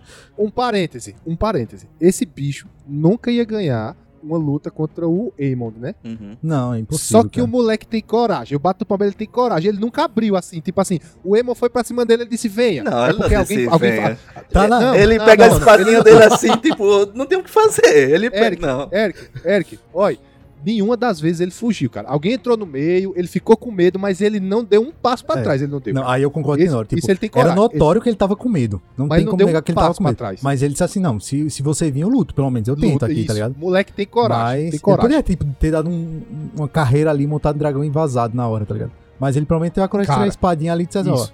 eu sei que eu tô na desvantagem, mas... Porque eles são treinados, eles aqui, são tá treinados também, né? Eles Sim, treinam sim. com o, o- o- Principalmente, nesse caso é o Strong lá, que eu me esqueci o nome do. do- que é o pai deles, na verdade, né? Que é o pai Eles. né? Era, né? Era, Ah, né? é que- Que é, faleceu. é verdade. que era o pai dele o lá. Sam Harry, Ha- Harry. Que- então eles são treinados, então, tipo assim, ele vai saber se. de- ele Agora, sabe que não, não, não consegue, mas ele vai saber se defender. Então, por isso que ele pelo menos puxa ali até um tempo, ele vai lutar um- um- umas três espadadas e depois se ferra, mas vai Não. conseguir lutar um pouquinho. Ele, né? ele não tem tem coragem de coragem, enfrentar, tem mas tem coragem. coragem de enfrentar o medo dele, né? Tipo, ele Não, tá com medo, mas coragem, ele... pô. Agora sim, É. acho que só. Porque, ó, porque é o seguinte. Naquela hora que ele vai também entregar a mensagem. Aquela que cena é bonita Tá demais, chovendo, que dá aquela trovoada que Não ele tinha o ali, né? Se ele não tivesse coragem, ele já tinha metido o pé, pô. Já tinha Como? metido o pé, pô. Tu de Fusca e o cara de uma Ferrari. Não, pô, mas é o seguinte. O, quando ele chegou lá, o, o, o Eamon, eu acho que não sabia que ele tava lá ainda, não. Tá ligado? Não sei se, não sei se É, sabia, ele- não. a Tenor tá dizendo assim, ele, quando ele estaciona Ah, o sim, dragão sim, dele, ele olhou sim. aquele dragão e disse, Opa, opa, vou embora, Não, vou... moleque, Não, Avisa a minha mãe que deu tem merda. missão, né, cara? o Tem então, pô, o moleque tem coragem, pô. Eu tem entendo, eu coragem, moleque tem coragem. É, corajoso. Fica aqui nosso tributo ao do Não adiantou de nada, mas tem coragem. Adiantou, É, pô. é. Acendeu a chama Isso, da Ranira isso, lá e a gente vai ver o quebra-pau adiantou agora. pra ser a fagulha que vai tocar o, o Sarai a partir de agora, né?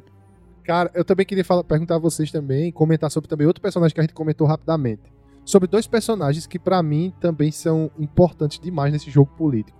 Que é aquela mão, o Otto Hightower, que tipo, ele é um nojentaço, mas o bicho é estrategista, é, é jogador, é jogador. O cara, o cara sabe manipular. Quase se lasca que o rei mandou ele catar coquinho, mas o bicho voltou. É o famoso faz merda, E- mas volta. É, né? e o cavalinho manco. Aquele bicho é nojento Pô, o também. cavalinho Você- manco. Ah, sim. É os, os, os Strongs também. Era isso que eu ia comentar, cara, essa comparação. E aí é meu medo, porque, tipo, eu vejo algumas, algumas coisas em House of the Dragon que me remetem muito a Game of Thrones, cara. E a mesmo jogo político que acontecia lá. Então, por exemplo, nesse cavalinho manco, como diz Felipe, né? O É, é, bicho, é aquele problema. Eu não, eu não decoro o nome dos caras que chamam o cara de Zezinho Queixadinha, Cavalinho Manca. É, eu não decoro, velho, o Larry. Strong, o nome dele, né? E aí eu, eu vejo ele muito fazendo aquele papel do, do Lord. Como era lá em Game of Thrones? Lord Perry, Lord. Ah, o Mindinho. É, o Mindinho. O Mindinho. E aí, cara, que fazia toda aquele trama por trás, né? Jogava fulaninho contra fulaninho. E aí eu disse, cara, é o mesmo esquema, tá ligado? Eles estão usando a, a, a mesma tática, então a gente sabe mais ou menos o destino de, do, do personagem, assim, se fosse basear por Game of Thrones. Então, tipo, tinha alguns personagens, assim, que, tipo, até esse Otton, né, que me lembrava também muito aquele doidinho lá de Game of Thrones, que eu não vou lembrar o nome dele, que eu acho que era o gordinho lá. Lord Varys. Lord Lord eu não Varys? lembro nem quem é Lord Que é o, Varys. que era o é Eunuco. Varys? O Eunuco, isso. Que também fazia É o esse... Lord Varys. Então, tipo, É. óbvio que tem Careca. cargos que são de todo o reinado, né? Então vai ter sempre o- a mão lá do, do rei. Então, obviamente, esses cargos vão ter que ser ocupados por algo. Mas eu acho que o jogo político é muito parecido, assim, sabe? Esse negócio de estar manipulando. Pô, Tem um cara que é fissurado no pezinho da, da Alice, né? É, ele, ele é Bicho, doido aquilo pelo pack do pezinho. que é, O pack do pezinho ali, velho. Ali que é o pack do Larry, né? O pezinho. E aí Larry eu é vejo- maluco, né? Pela... É, o Larrys. E aí eu vejo esse jogo muito parecido com o que rolava em Game of Thrones, que dá já um indício assim, tipo, ah, eu já sei como esse personagem vai acabar. Tem, é, não, é porque se repete, como tu disseste, né? Por exemplo, o- os cargos se repetem, então o Lord Varys, que o, o que Tenor falou lá, o Eunuco, ele é o mestre dos, dos sussurros lá na lá em Game of Thrones, né? Que é um cargo dentro do conselho ali, né? É o cara que, tipo, tem os espiões, que vai saber o que é que o rei não tá comentando, que não tá, pra trazer ali as informações pro rei, né?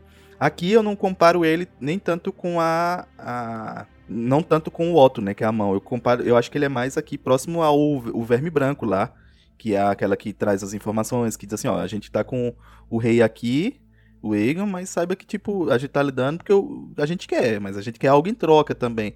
A gente vê depois a casa dela pegando fogo lá, né? Mas eu não acho que ela morreu, né? Provavelmente ela vai continuar, ela vai aparecer ainda por aí, vai dar muito trabalho, né? E, e essas, essas personagens e esses, é, esses, essas figuras assim que a gente vê, elas, elas vão se repetir em alguma instância ou outra, né? Muito parecido, né? Do que tem lá. Porque o- a dinâmica do reino é a mesma, né? Basicamente. Então não, não Cara, muda foi- tanto assim. Mas é Uhum. muito foda esse jogo político que Game of Thrones faz, que Casa do Dragão também tá fazendo.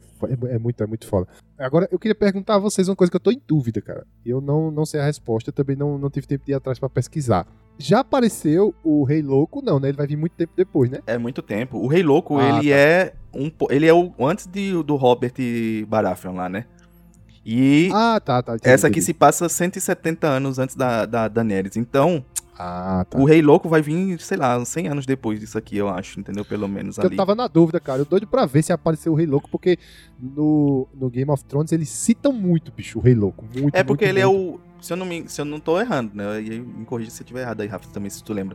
Mas eu acho que o Rei Louco, ele é o, que o Robert mata pra poder, aí no caso, pra assumir o poder ali. Não como regicida, mas porque ele tá maluco mesmo, então o Baratheon mata lá e ele toma o, o poder, né? O Robert Baratheon começa a ser e, e, o detentor, o detetor do trono lá dos Sete Reinos. Aí eu acho que ele é antes mesmo, se eu não me engano é isso. Acho que é isso mesmo também. Eu não lembro direito não, vou mentir. Aqui é 170, fiquei... ainda vai ter muita coisa para acontecer antes da, da, de Game of Thrones ali também, tá ligado? Porque, por exemplo, é, a, a, partir de agora é a Dança dos Dragões, né? Que é tipo essa guerra que tem entre os negros e os verdes, né? Que são os Strongs e, os, e, alguns Targaryens ali. Que é misturado porque também tem Targaryen do lado dos verdes ali também, né? E aí começa agora a Dança dos Dragões. Mas ainda vai ter uma guerra civil, vai ter uma, uma revolta lá que alguns mestres, parece que se eu não me engano, vão, vão influenciar lá o povo para matar uns dragões lá, porque os dragões. Que eu vi uma comparação muito interessante esses dias. Alguém dizendo que, tipo, os dragões é como se fosse a bomba nuclear de, de Game of Thrones. É um. desse universo, né? De Game of Thrones. É um poder muito grande que eles têm nas mãos. E, obviamente, nem todo mundo quer que exista esse poder muito, muito grande na mão de algumas pessoas, né? E aí lá na frente ainda vai ter uma, uma, uma revolta que algumas vão matar lá no fosso dos, dos, dragões, vão matar outros dragões. É muito interessante. Que esse é um ponto, né? Os dragões também, como, como a gente tinha falado lá, mas a gente cortou porque entrou em outro assunto. Os dragões, ele tem um papel muito importante aqui dentro de, de House of the Dragons. Que era o que a gente, acho que basicamente estava esperando mais ver também. Tipo, como os dragões, eles são diferentes uns dos outros. Como cada um tem sua personalidade. Como... Uma coisa que eu não sabia, que pesquisando sobre essa série que eu fui entender os dragões eles vão ficando quanto mais velho, eles não param de crescer nunca. Então, tipo, quanto mais velho, eles vão ficando mais eh, vão ficando maiores e também com a carapaça mais grossa, tá ligado? Então eles vão ficando muito uhum. mais difíceis de ser. A Vagar, se eu não me engano, ela tem 170 e poucos anos, ou 180 anos, que é a grandona lá, tá ligado? Uhum. Ela participou. É, ela é uma das únicas que veio lá de Valyrian, tá ligado? Ela é uma das que, que, que tava ali desde quando o Aegon Conquistador chegou lá pra os, pegar os Sete Reinos. Então, tipo, é, é, muito massa essa mitologia também em cima dos dragões, tá ligado? Tipo, quem tiver a oportunidade não é explorado, de ler... Né, cara? É, é porque eu acho que não é explorado nas séries, né? Mas nos livros tem muita coisa, tá ligado? Sim, na série. Também. Assim como em Game of Thrones também. Eu entendo que Game of Thrones não tenha tempo para isso, né? Mas, tipo, a gente esperava um pouco mais, pelo menos eu, né? E aí nessa, eu acho que também eles deixam um pouco a desejar essa história dos dragões aí. Porque os dragões sempre ficam, não sei se é conta de CGI, né? E aí, pra dar uma economizada, eles deixam só pra momentos muito específicos, assim. Mas eu acho que ele, os dragões, eles sempre ficam de coadjuvante ali, tá ligado? Então, hora ou outra aparece pra eles fazer. Porque, ó, eu digo por mim, né? Se eu tivesse um dragão, eu resolvia tudo na baforada, meu amigo. Porra, de espada, dragares pra tudo, Não, tá foi, foi, igual, foi igual aquela. A rainha lá, a rainha que nunca foi. A Rhaenys, Targaryen. Rhaenys Targaryen, que tipo, ela tava lá, bicho, é, é, é, fugida. Ah, cara. Ela tava fugida. Ela brochei disse, naquela cena. Não, tu é doido, pô. É... Era só um Dracarys, né? Resolvia tudo. É, não, eu, eu já assim, ó, oh, esperando o Dracarys. sabe, sabe por que eu acho que. É, é, eu acho que aquela bicha também é jogadora, cara. Ela, ela, ah, ela, ela não matou ele porque ela tava querendo alguma coisa também. Ela tava. Tipo, ela disse: Não, não vou matar ele não, porque senão não vai dar bom pra mim. Eu posso usar isso depois e tal, tá ligado? Eu acho que ela, ela é muito esperta, velho. Muito, muito esperta é mesmo. É porque eu, eu, eu fui também ver algumas coisas sobre é, por que, que ela não, não, não, matou todo mundo ali e resolveu a parada toda de uma vez. Obviamente que é pra ter série, né?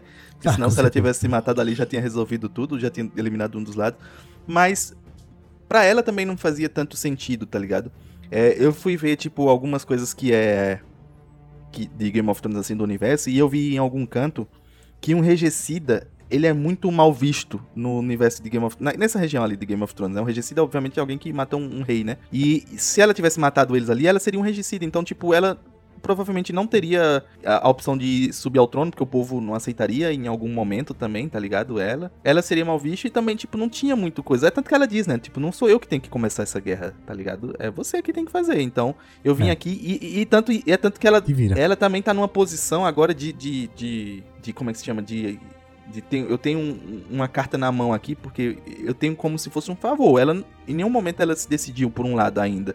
Ela foi lá, avisou. Exato. Ela só se decidiu no final, né? Quando ela fala lá pro Serpente Marinha, diz assim, que o Serpente tá dizendo, não, vamos embora. Já lutei muito por essa história de, de trono, de, de querer vingar você não ter sido rainha, então vamos embora, vamos curtir nossos filhos, nossas netas tal. E aí depois ela volta um pé atrás e diz assim, é, não, eu me confio na Ranira porque enquanto todo mundo tava querendo guerra, ela queria o bem do reino, né? E aí, tipo, que ela também... É, isso é uma coisa que remete muito a Game of Thrones, que é tipo, eu não quero ser rainha de um monte de cinzas, né? E aí a gente vê, vê lá ao contrário, né? Game of Thrones lascou tudo, né? Não, e aqui quando ela percebe que ela tem essa posição do tipo assim, não, eu respeito, eu acho que o, o reino é melhor, o bem do reino é, é maior do que tudo, é maior do Porque a, a própria Ranira também, ela leva muito em consideração a canção do Gelo e Fogo, né? E quando o, o Viserys passou pra eles assim, ó, a, a principal importância do rei aqui, dos Targaryens, é manter o reino unido, para que no dia que o povo lá estourar e a canção de fato se cumprir, o reino tem que estar unido contra esse, esse, esse mal maior que tá vindo aí. Então ela considera isso além do trono, né? Ela é mais importante essa missão do que o trono. E aí, quando a Rhaenys vê isso, vê isso na, na Ranira, aí é quando ela decide de fato apoiar. Mas tem um momento em que eles estão dividindo os dragões lá, né? Tipo, qual é os dragões que estão do lado dos verdes e qual é o dragão que tá do lado do, do, dos pretos, né? Dos negros. E aí ele vai dizendo, então, nós temos aqui o, o meu, o Sirax, a da, da Rhaenys, tem o, o, o Vermax, é Vermax? É o Carax, né? Que é o dele e tal. Aí do lado de lá tem o Vagar, mas a gente tem o, o Melis, Melis, alguma coisa assim, que é o, o da Renes. Aí ela olha tipo com a cara assim, tipo, tem? Tem mesmo? eu acho que eu não disse nem. Sei não, é? é, eu não disse nada até agora não. Então, tipo, ela tá muito nessa posição assim de analisar tudo e ver o que é melhor. Eu acho que foi um... Eu queria também que ela soltasse um Dracarys, assim, naquele momento, mas aí você entende um pouco depois, assim, as motivações E aí, dela, cara, tá só abrindo um parênteses. Naquela, naquela hora que. Não sei se só eu notei isso, mas naquela hora que ela sai com o, com o dragão lá pela porta, o dragão dá uma diminuída, né? Ah, dá, é, é verdade. O dragão ocupa quase o salão todinho. porta, né? Aí quando ele vai passar, ele vira uma galinha e depois cresce de novo lá. Então, É, foi, foi, foi. Ele não passava naquela porta nem lascando. De asa aberta? Não, de asa fechada, beleza, mas de asa aberta não Mas passava ele fecha, ele mas ele meio fecha, ele dá uma encolhida e depois É. abre. Mas eu ainda, eu ainda acho que, ele, que a porta era muito É, menor do também que acho. ele, mesmo ele fechando dentro ali, do salão o acho. bicho é Muito gigantesco, né? E aí a Rapaz, porta. e- hum, é. Sei não, mas ele passou. E, te- e tem um negócio, e tem um negócio também, que é- vai ser a Guerra dos Dragões e tal e tudo. Só que eu vi, eu não sei onde eu vi, que tem um dragão que tá sobrando aí, que tipo, não apareceu ainda. E ele é chamado de canibal, justamente porque ele come outros dragões. Mas o, o, Né? o canibal não entra. Eu acho que ele não entra nessa guerra, se eu não, não, me mas tu engano. tem certeza ou tu, O- o- tu acha? Não, é porque. Não, Não, eu- não, é porque é o seguinte, eu vi, eu vi essa teoria na internet que os caras estavam falando dos dragões. Não, é porque. Foi muito não, boa, não, porque é o seguinte, eu tava vendo essa teoria dos dragões e tudo, aí falaram desse canibal que ele é equivalente a- ao vagar, que ela é tão grande quanto o vagar, se brincar é maior que a vagar. Que aí eu digo, cara, bicho, se esse bicho entrar aí no meio, vai, vai ser, vai ser foda. Aí tu jogasse um bate de água fria desse, não, pô. É, então, eu não sei onde tu tá procurando essas informações aí, mas, tipo, não tem dragão maior do que a Vagar nesse universo. então não beleza, tem. Então beleza. Porque, se eu não me engano, o maior é o Vermington, que é aquele. O maior não. O segundo maior é o Vermington, que é aquele do final, Uhum. que o, o, o Damon tá cantando aquela canção e ele chega lá. Que é o não sei o que lá de bronze, o nome ele é dele de é alguma coisa assim, porque ele tem. Ele era do Jaehaerys, que era antes do Viserys. Poxa, ele tá lá só, só de baia. Tem, então, o canibal ele existe, só que tem alguns dragões que eles se tornam selvagens. Eles estão sem. Tem uns três nesse universo aí que eles estão sem montadores. Não, eu perguntei do Que Vermington. é sem ninguém, o tá Vermington ligado? tá de baia. quando, quando o Jaehaerys morre, ele vai pra Pedra do Dragão lá. E aí ele fica dentro de algumas cavernas lá de Pedra do, do Dragão lá. Que é, que é onde a, a Ranira tá, né? Que é aquele. Aquele castelo lá que no universo de Game of Thrones, quando, o, quando é decidido quem vai ser o herdeiro, o príncipe, o príncipe ele fica em Pedra do Dragão, né? Enquanto o rei fica em, em Kingsland lá. Que é o mesmo canto que a, Rani, a Daenerys chega e toma lá na- também quando ela volta pra, pra é, Westeros, né? Então é Pedra do Dragão lá. E aí é- ele tá por lá sem montador, entendeu? E aí ninguém teve. a- ninguém reivindicou, que é como eles falam lá, né? Que tanto que a vagar, em teoria, era pra ir pra, era pra ir pra uma das filhas da Lennis, né? Da, Le, da Leonor Valéria lá. E. Uhum. Velaris, Isso. digo. E aí ela não foi porque, tipo, o, o Ego. O Ego não, o. É. Aemond. O Aemond foi mais rápido e reivindicou lá ela, né? Mas tem alguns dragões Tatei, né? O famoso Tatei. Tava lá, Tatei. É o famoso achado não é roubado. Quem perdeu foi relaxado, tá ligado? Como a gente falou aqui. Não, mas, Eric, esse negócio do, do dragão Exato. canibal, pô, eu vi que era no universo, né, dos livros e tudo, mas eu não vi, não, que se ele ia entrar na série, não. Eu que fiquei com expectativa Eu dele também não sei se ele entra na entendeu? série, mas pelo que eu li, eu acho que ninguém pega ele, não. Se eu não me engano. Uhum. Não, mas tem uns outros dragões que eles vão ser, pelo, pelo a história dos livros, né? Tem alguns outros dragões que eles vão ser montados por alguns é, bastardos Targaryen aí. E alguns vão pro lado dos negros e outros vão pro lado dos verdes, se eu não me engano. Mas se eu não me engano, eu acho que. Eu não me lembro de ter falado, de ter visto em algum canto que o canibal entra nessa guerra, não. Eu acho que ele fica. ele entendi, continua entendi. sendo selvagem, tá ligado? Sem, sem montador. Aproveitando que tá falando de dragão, vocês acham que vai ter outro salto temporal da série? Porque eu lembro que no final da, da temporada, quando eles estão decidindo ali, né, quantos dragões eles têm, e aí o Demon ele diz assim, ó, a gente tá chocando não sei quantos em tal lugar lá. E aí, tipo, eu acho que esses dragões não vão estar prontos pra guerra, né? Porque vão ser filhotes. E aí vai ter esse salto temporal pra esses dragões crescerem, ou vocês acham que não? Vão voltar só com os Eu que tem? acho que. Não sei se vai fazer tanto sentido com tanto salto temporal assim, cara. Eu acho que vai ficar faltando alguma coisa se saltar de novo. Eu tenho essa impressão, sabe? É, é, mas assim, por mais que. Vamos dizer que na segunda temporada não tenha a guerra a guerra. Mas se tiver esse jogo político ainda que nos interessa bastante, já é o tempo de, de, de dar uma chocadinha, né? Mas Eu eu sei, acho que não dá tempo, Rafa. É porque eu também realmente eu não sei quanto tempo. Vai, vai é, leva pra chocar um ovo de dragão. Nunca choquei, não. Nunca acompanhei. Pelo que eu sei também que eu vi dos livros, eles falam assim. é, porque o, o, o Fogo e Sangue lá, ele é um livro de boatos, né? Tá ligado? Tipo, é, são duas pessoas lá que eu não me lembro quem são. Eu sei que um é o Bobo, Co- Bobo Cogumelo, que é um, um bobo da corte anãozinho assim. E ele ele vai comentando sobre os acontecimentos, porque ele diz, ele diz lá no livro que como ele é um bobo da corte e também anão, as pessoas não, não ligam muito pra ele, então nem percebe. Conversam do lado dele assim e nem percebe. Então ele vai escutando muitos boatos, tá ligado? Sobre, sobre isso, sobre as histórias. E acho que o outro é um mestre também. Mas eu não me lembro quem é. E aí as pessoas vão falando e ele vai ouvindo e vai descrevendo algumas coisas. E aí, se eu não me engano, em, em Fogo e Sangue, ele diz. Alguns, alguns dragões, quando ele tá narrando a guerra, ele diz assim: e dragão tal não tinha idade suficiente pra entrar na guerra. Dragão tal não tinha idade suficiente. Uns três ou quatro, assim, eles falam. Então, tipo, realmente Hum. alguns desses aí não, acho que não vão nem chegar a entrar na guerra porque eles não têm idade suficiente pra pra batalhar. Porque muitos desses dragões que estão lá na- hoje, Entendi. muitos nem participaram de nenhuma batalha. Só a Vagar participou, esse Vermithor participou, que é o, o- o- não sei que lá, de bronze. É, o Caraxes, que é o, o do Daemon, né? Porque ele participa dessas batalhas aí que o Daemon leva. Então, são poucos os que de fato participaram de uma batalha e que tem, tipo, habilidade em guerra, tá ligado? Os outros já nasceram numa época de pacificação, de paz. Nunca, já, já são menores, né? Porque tem essa teoria também de que, como os Targaryen começaram a domar os dragões. Não, começaram a domar, domar não porque os dragões vêm desde lá de Valíria, né?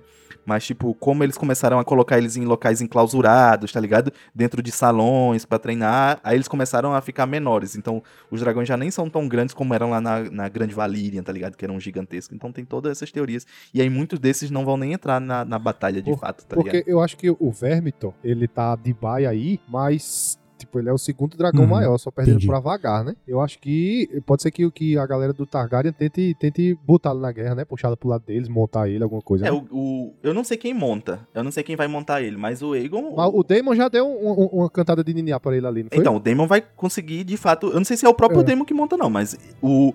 O. O Vermithor, ele vai estar de certeza do lado dos negros, tá ligado? É. Não, é, não é ele que. Ele Já, já chegou, já chegou o Daemon lá, só aqui, ó, cantando. Vem, neném, neném, vem, neném. Chegou lá na caverna. É, meu amigo.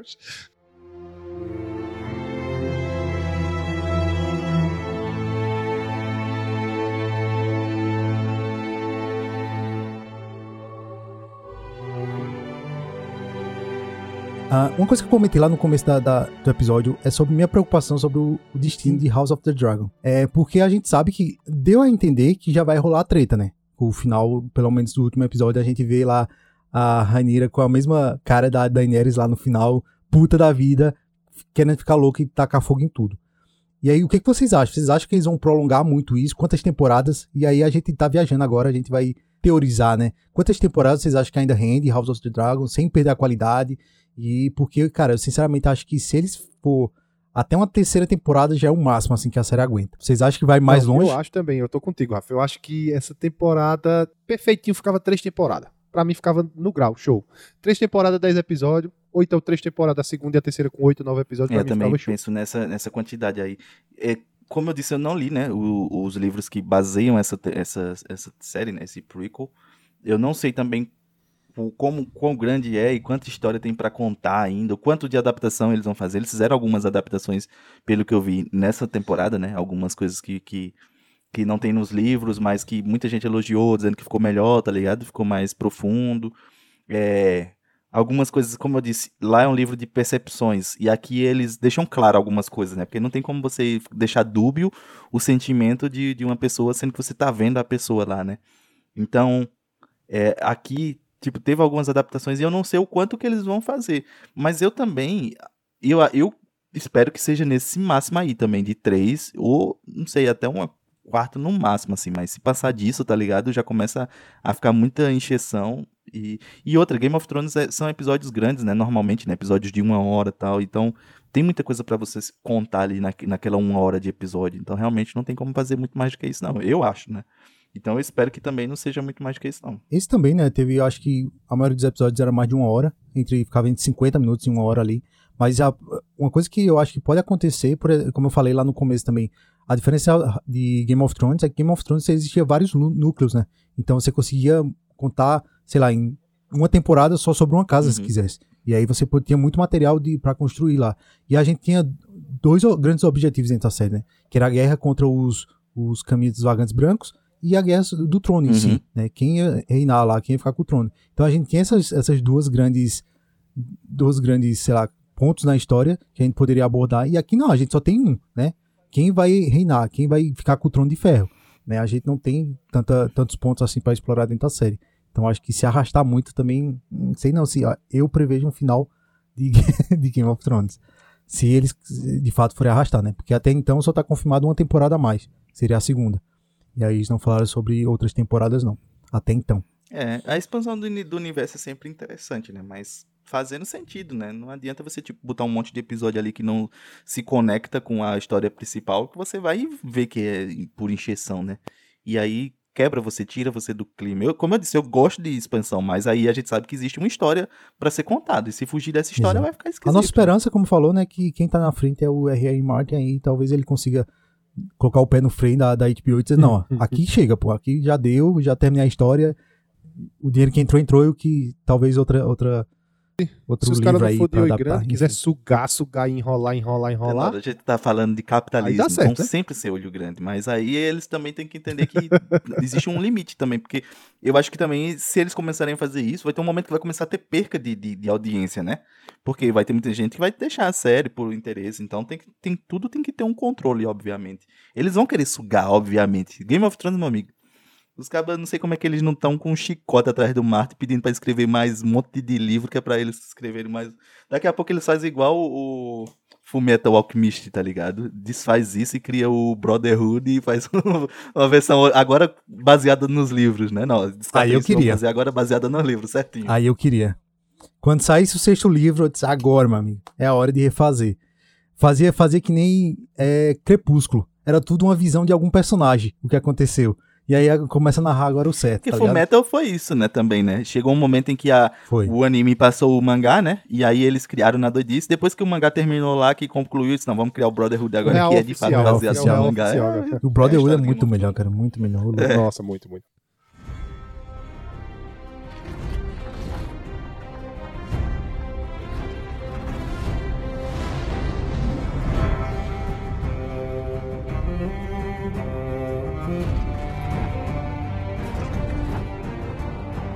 E é isso, galera. Estamos chegando ao final do Critica Mais, mas antes, obviamente, vamos dar nosso parecer e as notas. Não podemos sair daqui sem dar as notas para a primeira temporada de House of the Dragon. Uh, alguém quer começar? Uh, tá eu quero começar. Eu quero. Uh, momento. Eric, vai. É, Eric é, quer... Eu quero começar. Eu, é, as notas. Eu, eu não tinha de fato definido uma nota muito bem assim, já pensada e batido o martelo antes mesmo de começar o episódio não, tá ligado? Eu fui meio que pensando aqui durante a, nossas falas aqui, né? E Game, é, já vai eu com Game of Thrones, tá vendo? House of the Dragons foi uma série que, tipo, como eu disse, me pegou desde a primeira temporada ali. Obviamente que eu entendo da primeira parte, isso, dos primeiros episódios. Obviamente que eu sei que, como eu falei no início, muito das sensações e das emoções que nós tivemos assistindo. Parte por a gente já ter vindo de Game of Thrones, né? E da gente já ter, tipo, muita nostalgia, muitas. É, referências à série lá, a gente quando fala, como eu disse, quando fala nos Starks, quando fala no, nos Lannister, a gente tipo já sabe pelo menos onde isso aí vai chegar, né? Onde é que vai dar. E expandir o universo foi muito bom assim para mim, tá ligado? Como eu disse, eu sempre gosto de ir a fundo assim, de entender mais do universo. Sempre que eu tenho uma oportunidade de expandir e entender mais, eu gosto. Aconteceu comigo lá em Animais Fantásticos. Eu sei que muita gente critica, mas pelo menos expandiu pra mim o universo de Harry Potter. Eu só conhecia o Harry Potter pelos filmes de Harry Potter e o que era mostrado lá. Então, quando teve a oportunidade de expandir em Animais Fantásticos, eu fui atrás, fui pesquisar, fui entender das outras escolas. E aqui aconteceu a mesma coisa de novo. Quando eu, eu já tinha lido muita coisa na época de Game of Thrones, gostava de saber mais sobre Westeros, sobre Essos, sobre o que tinha acontecido. Só que aqui me deu essa oportunidade novamente de, de ir atrás e, e pesquisar mais, entender o universo mais uma vez e entender o quão esse universo de Martin é rico, tá ligado? A gente elogia muito alguns universos como O Senhor dos Anéis, que é gigantesco lá, um monte de coisa, um monte de, de histórias, um monte de fundamento. A primeira era, a segunda era, a terceira era. E eu acho que a gente tem que dar o braço a torcer também pra Martin e perceber que ele tá fazendo uma grande obra da literatura, tá ligado? Mundial, assim, que vai ser lembrado, eu acredito, por muito tempo, né? Assim, espero que ele seja lembrado e seja um clássico, né? Por muito tempo. E a série me trouxe essa sensação, tá ligado? De expandir, de entender essas partes mesmo, do, de entender como é que funciona as questões do dragão. Eu fui lá atrás e fui entender.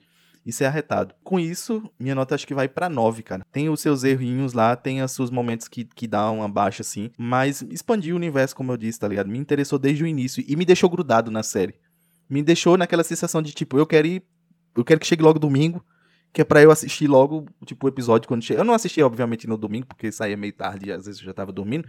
Mas saía na segunda-feira, já a- após o trabalho, já era uma das primeiras coisas que eu fazia, tá ligado? Pegava lá e ia assistir. Então, me deixou com essa sensação. E me lembrou muito de Game of Thrones, obviamente, de novo. Essa sensação de você estar revisitando o universo é, é bom demais, tá ligado? E aí, por isso que não tem como. Eu até tava pensando se dava pra ser menor a nota. Eu acho que maior não dá. Não tem como ser maior do que isso pra mim, assim. Porque tem o seu, as suas falhazinhas, tem os seus errinhos pequenos ali. Tem alguns episódios que realmente não foram tão bem construídos como outros. E aí não tem como ser maior, mas também não tem como ser menor. Então a minha nota é Olha 9. aí, cara. Nem esperava um 9, confesso. Condizente, condizente. Com a sua postura. Aceitável. Aceitável. Agora, Felipe Tenório, diga aí suas considerações e sua nota. Cara, eu, eu vim com a nota na cabeça e ela aumentou, por incrível que pareça, cara. Porque, como eu já fiz a errata no episódio, né? É, tipo, é, a gente tem aquele nostalgia de Game of Thrones. É, eu lembro que uma das coisas mais legais de Game of Thrones era a gente teorizar, a gente conversar sobre. Esse episódio daqui do, do House of the Dragon foi um dos episódios que eu não vi a hora passar, cara. Um daqueles episódios assim que a gente conversou, conversou e veio teoria e veio é, é, especulação e conversamos sobre, discutimos sobre personagem e tudo. E eu digo, meu irmão, isso é Game of Thrones, pô. Isso era o que eu gostava em Game of Thrones. Isso era o que eu gostava no, do- no que George Martin fazia. Isso é que era o bom. Eu vinha, com eu com a nota entre 8 e 8,5, mas eu vou dar 9 também, cara. Vou dar 9 por levando em consideração muitas coisas do que vocês disseram também que eu não enxerguei. Eu vi que é, a série é muito mais do que eu tinha visto, cara. Muito mais do que eu tinha visto a nostalgia, o, o, o- E assim, cara, olha, quanto mais dragão, melhor. Eu sei que o CGI é caro, cara, mas a gente vai, vai comprar coisas de House of the Dragon, vai dar dinheirinho pra vocês fazer mais CGI. Porque, pra mim, o- o- a cereja do bolo dessa série foram os dragões, cara. Por- claro que tem a política, claro que é, é, é, tem o jogo político, os interesses, os- as tramas, os personagens. Mas pra mim, os dragões nessa série foram muito mais complexos do que em Game of Thrones, que é como a Rafa disse, Game of Thrones era como se fosse um bichinho de estimação. Os dragões, a Daniela controlava eles e pronto. Acabou. É. É, a Daniela controlava eles e pronto. E aqui não, os dragões, eles eles têm sentimento e refletem os sentimentos dos seus donos. Ou então, não é um bicho é, não é um bicho simples que é só você sentar e mandar ele soltar fogo e ele soltar e pronto. Não. Outra cena que eu lembrei aqui, que é, eu achei muito massa também, que reflete, que eu nem comentei, mas reflete o- o a personalidade dos dragões é a cena que a esposa lá do Daemon, aquela dos. dos, dos como é o nome dela, Erika? Dos Velário, que era a montadora da Vagar. Helena, né? Helena. Le- Lena, Lena, Lena ela para lá na frente da, da, da Vagar e manda ela. Solta um Dracarys. A Vagar, não, pô, vou soltar, não, tu tá doido, eu vou te matar, pô. Ela não falou, mas dava pra você sentir isso, pô. Ela na tristeza, da, a Dragô ficou triste, a, a dor, né? dela, a cara. dor da... Tanto que ela só matou depois da segunda ordem do Dracarys. Então, não é um bicho que é só você ir chegar lá e ordenar. Não. Ele tem uma complexidade. Os dragões são complexos, cara, nessa série. E, e, tipo assim, pra mim, a, cere- a cereja do bolo de, de, de House of the Dragon é- são os dragões, cara. Então minha nota é 9. Eu só espero, sinceramente, que eles não façam como Game of Thrones, que dê uma consciência humana para um dragão. Né? Dragão, ele, ele pode ter seus sentimentos, suas emoções, mas ele ainda é um animal. Né? Ele ainda age por instinto em É, alguns momentos e não vá, ah não, toda a culpa deste universo é desse trono maldito. Tocarei fogo nele, tá ligado? Não, pelo amor de Cristo. É só um parênteses. Ah, vamos lá. House of the Dragon, cara, é uma série que não me pegou no começo. não me empolgou tanto como Game of Thrones, mas aí tem aquele ponto que a gente falou no começo, né? Hoje a gente tem a visão completa de Game of Thrones, então não sabe muito. Eu não lembro de, direito como era a primeira temporada de Game of Thrones, mas baseado, tô tentando isolar aqui House of the Dragon, né? E aí a primeira parte de House of the Dragon cara, realmente não me empolgou. Eu achei que a série era arrastada.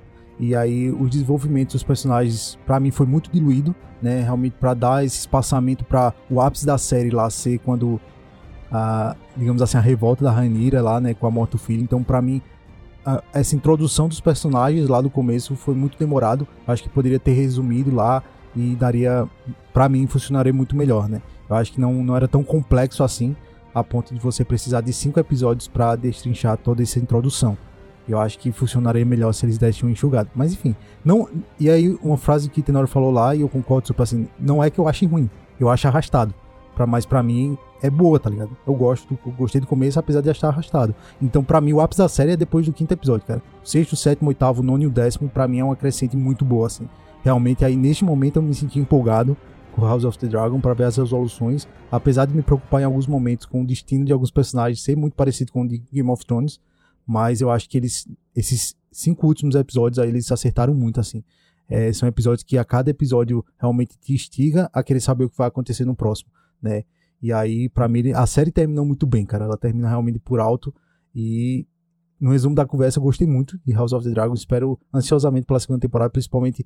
Eu também sou apaixonado por fantasia, dragões, essas paradas, curto pra caralho. E aí eu, eu espero que eles explorem mais isso aí. Os dragões, apesar de ser uma peça fundamental dentro da série, que eles não fiquem simplesmente só como forma de montaria, né? Que eles tenham realmente um papel fundamental na guerra aí e que a gente sinta não só as percas dos personagens humanos, né? Mas que a gente consiga também se apegar aos dragões, já que a série é, é sobre a casa dos dragões, a casa dos, dos Targaryens. Enfim, em resumo da conversa, cara, minha nota é 8 pra House of the Dragon. Boa, boa, boa. Show de bola. Boa nota. Ô, cara, eu tava pensando aqui enquanto o Rafa tava, tava puxando a nota dele, né? Eu não vou mudar a minha nota, não, tá? É porque só tava pensando aqui. Te convenci, É, né? Tem muita coisa, né, cara, pra falar sobre essa série. Porque enquanto tu tava falando aqui, eu tava me lembrando o penúltimo episódio, o clima daquele penúltimo episódio, que é. Porque os últimos dois episódios você vê que é focado em, em partes bem específicas, né? A parte, o, o penúltimo episódio é focado bem nos verdes e na Alicent Hightower, no, no Otto Hightower. E o, o último episódio, obviamente, é, é focado mais no- nos, nos negros, né? Na, na na, no Daemon. E, cara, eu tava. Só que eu tava lembrando do clima daquele episódio, tá ligado? O rei morre, aí o molequinho vai cruzando o, o- palácio, né? Até chegar lá pra dar notícia. E toda aquela trama de, tipo, tudo já tava montado antes mesmo da, da Alicent saber que tava tramado. Já tava planejado, tipo, ó, assim que morrer, fulano já vai em Pedra do Dragão, já mata não sei quem, já pega... Só que a Alicent, ela tem um pouco de compaixão ainda pela a e isso é um, um ponto interessante do, da primeira parte ali, né?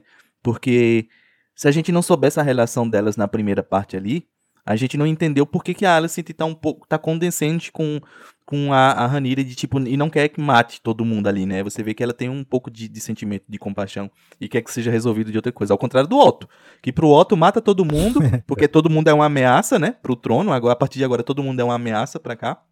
Então mata, porque eles vão vir de alguma forma se vingar. E aí você. Aquele clima, cara, daquele episódio é muito top. E eu tava pensando o quão difícil é a gente resumir os nossos sentimentos e as nossas emoções em uma hora, uma hora e pouco, uma hora e trinta aí que já tá de, de bruto desse episódio, porque ainda tem muita coisa que a gente deixou de falar e que a gente só vai lembrando só depois, tá ligado? A gente falou sobre o Christian Cole, o Sir Christian Cole, mas também aquele, o Sir Harold lá. O Sir Harold é foda, pô, quando ela diz assim, ó, tipo, não, vamos matar o- a galera, ele pega o manto branco dele, assim, eu, eu tenho que ser fiel ao rei, e como não existe nenhum rei por enquanto, eu entrego o meu manto. Pô, que cara, aquele cara é um personagem de RPG completo, tá ligado? Eu quero fazer Eu, um... ju- Eu quero jogar um RPG pra eu ser ele, tá ligado? Agora. eu Foda, juro foda. que eu É um queria paladino. ver ele matando o Sir Christian É um- naquele momento, É um cara. paladino. Foi, foi o que eu disse agora, cara. paladino, é um Agora que eu vi paladino. a cabeça desse filho da peste voando. Só que É, que ele pega a espada ainda e vai, é, né? os dois ainda Tipo, tiram a espada, ele, né? né? O momento mais esperado pra mim na segunda foda, temporada é o Christian Cole morrer. Tamo junto, Tenório, high five aqui, ó. Torço fielmente e quem mate ele é a, a Ranira com o Dracarys. Não, ele, não, ele Só morre isso. lentamente, dolorosamente. Eita, aí vai, vai ser, ser muito bom, cara. Ô, louco. E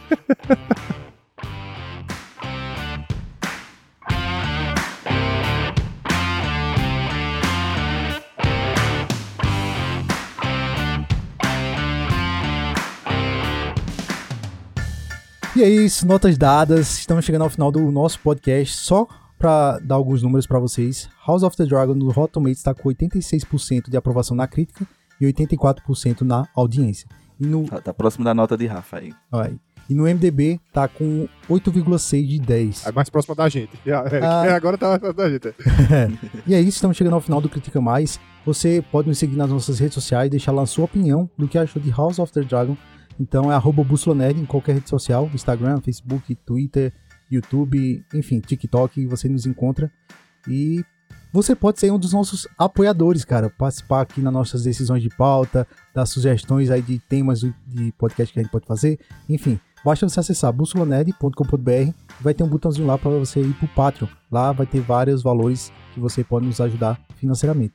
Caso você não consiga nos ajudar financeiramente, você pode nos ajudar compartilhando nossos episódios, cara. Isso ajuda pra caramba. Ajuda mesmo, cara. E é isso, valeu, Eric Leandro. Obrigado pela participação, cara. Valeu, pessoal. É, valeu.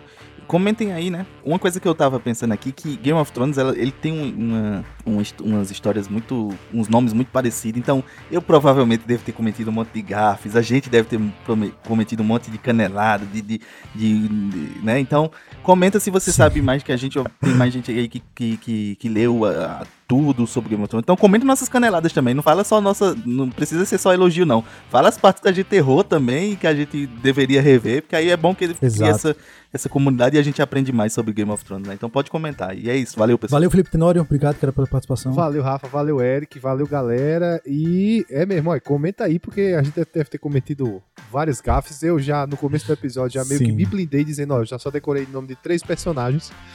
Vou chamar alguns personagens pelo apelido, mas comenta, compartilha. O melhor foi Zé Queixada. Zezinho cara. Queixadinha, Zé muito bom, muito bom. O bom é que ele tem tipo um tapa-olho, mas a coisa que chamou mais atenção pra Tenor foi a queixada Foi a dele, queixada tá ligado? Porque você não pode, obviamente, é, caçoar, né? Como nossas mães nos bem ensinaram, não podemos caçoar das, das deficiências das outras pessoas. Então vamos caçoar da queixada dele lá, do queixinho dele. É, né? não, mas é isso E aí, da muito bem. boquinha dele, né? É. Eu vi um meme que é assim, qual- qualquer coisa A, aí irmão do Targaryen, assim, aquela boquinha dele assim com um risinho de canto, né? Parece um personagem de anime, pô. ele. É, pô. O bicho é um personagem de anime, um personagem de RPG feito. Ele é também, pô. É um personagem de RPG feito. E é isso mesmo, galera. Comenta, compartilha, vai lá nas nossas redes sociais. E uma coisa também muito importante, vai lá no Spotify, no nosso perfil Bússola Nerd, e dá cinco estrelas pra gente no Spotify, que ajuda bastante. Compartilha com o pessoal. E, por favor, não coloquem muito mais personagem novo, não, que aí vai mais- outro trabalho pra decorar o nome de outra galera. E é isso, galera. Valeu, falou, até a próxima.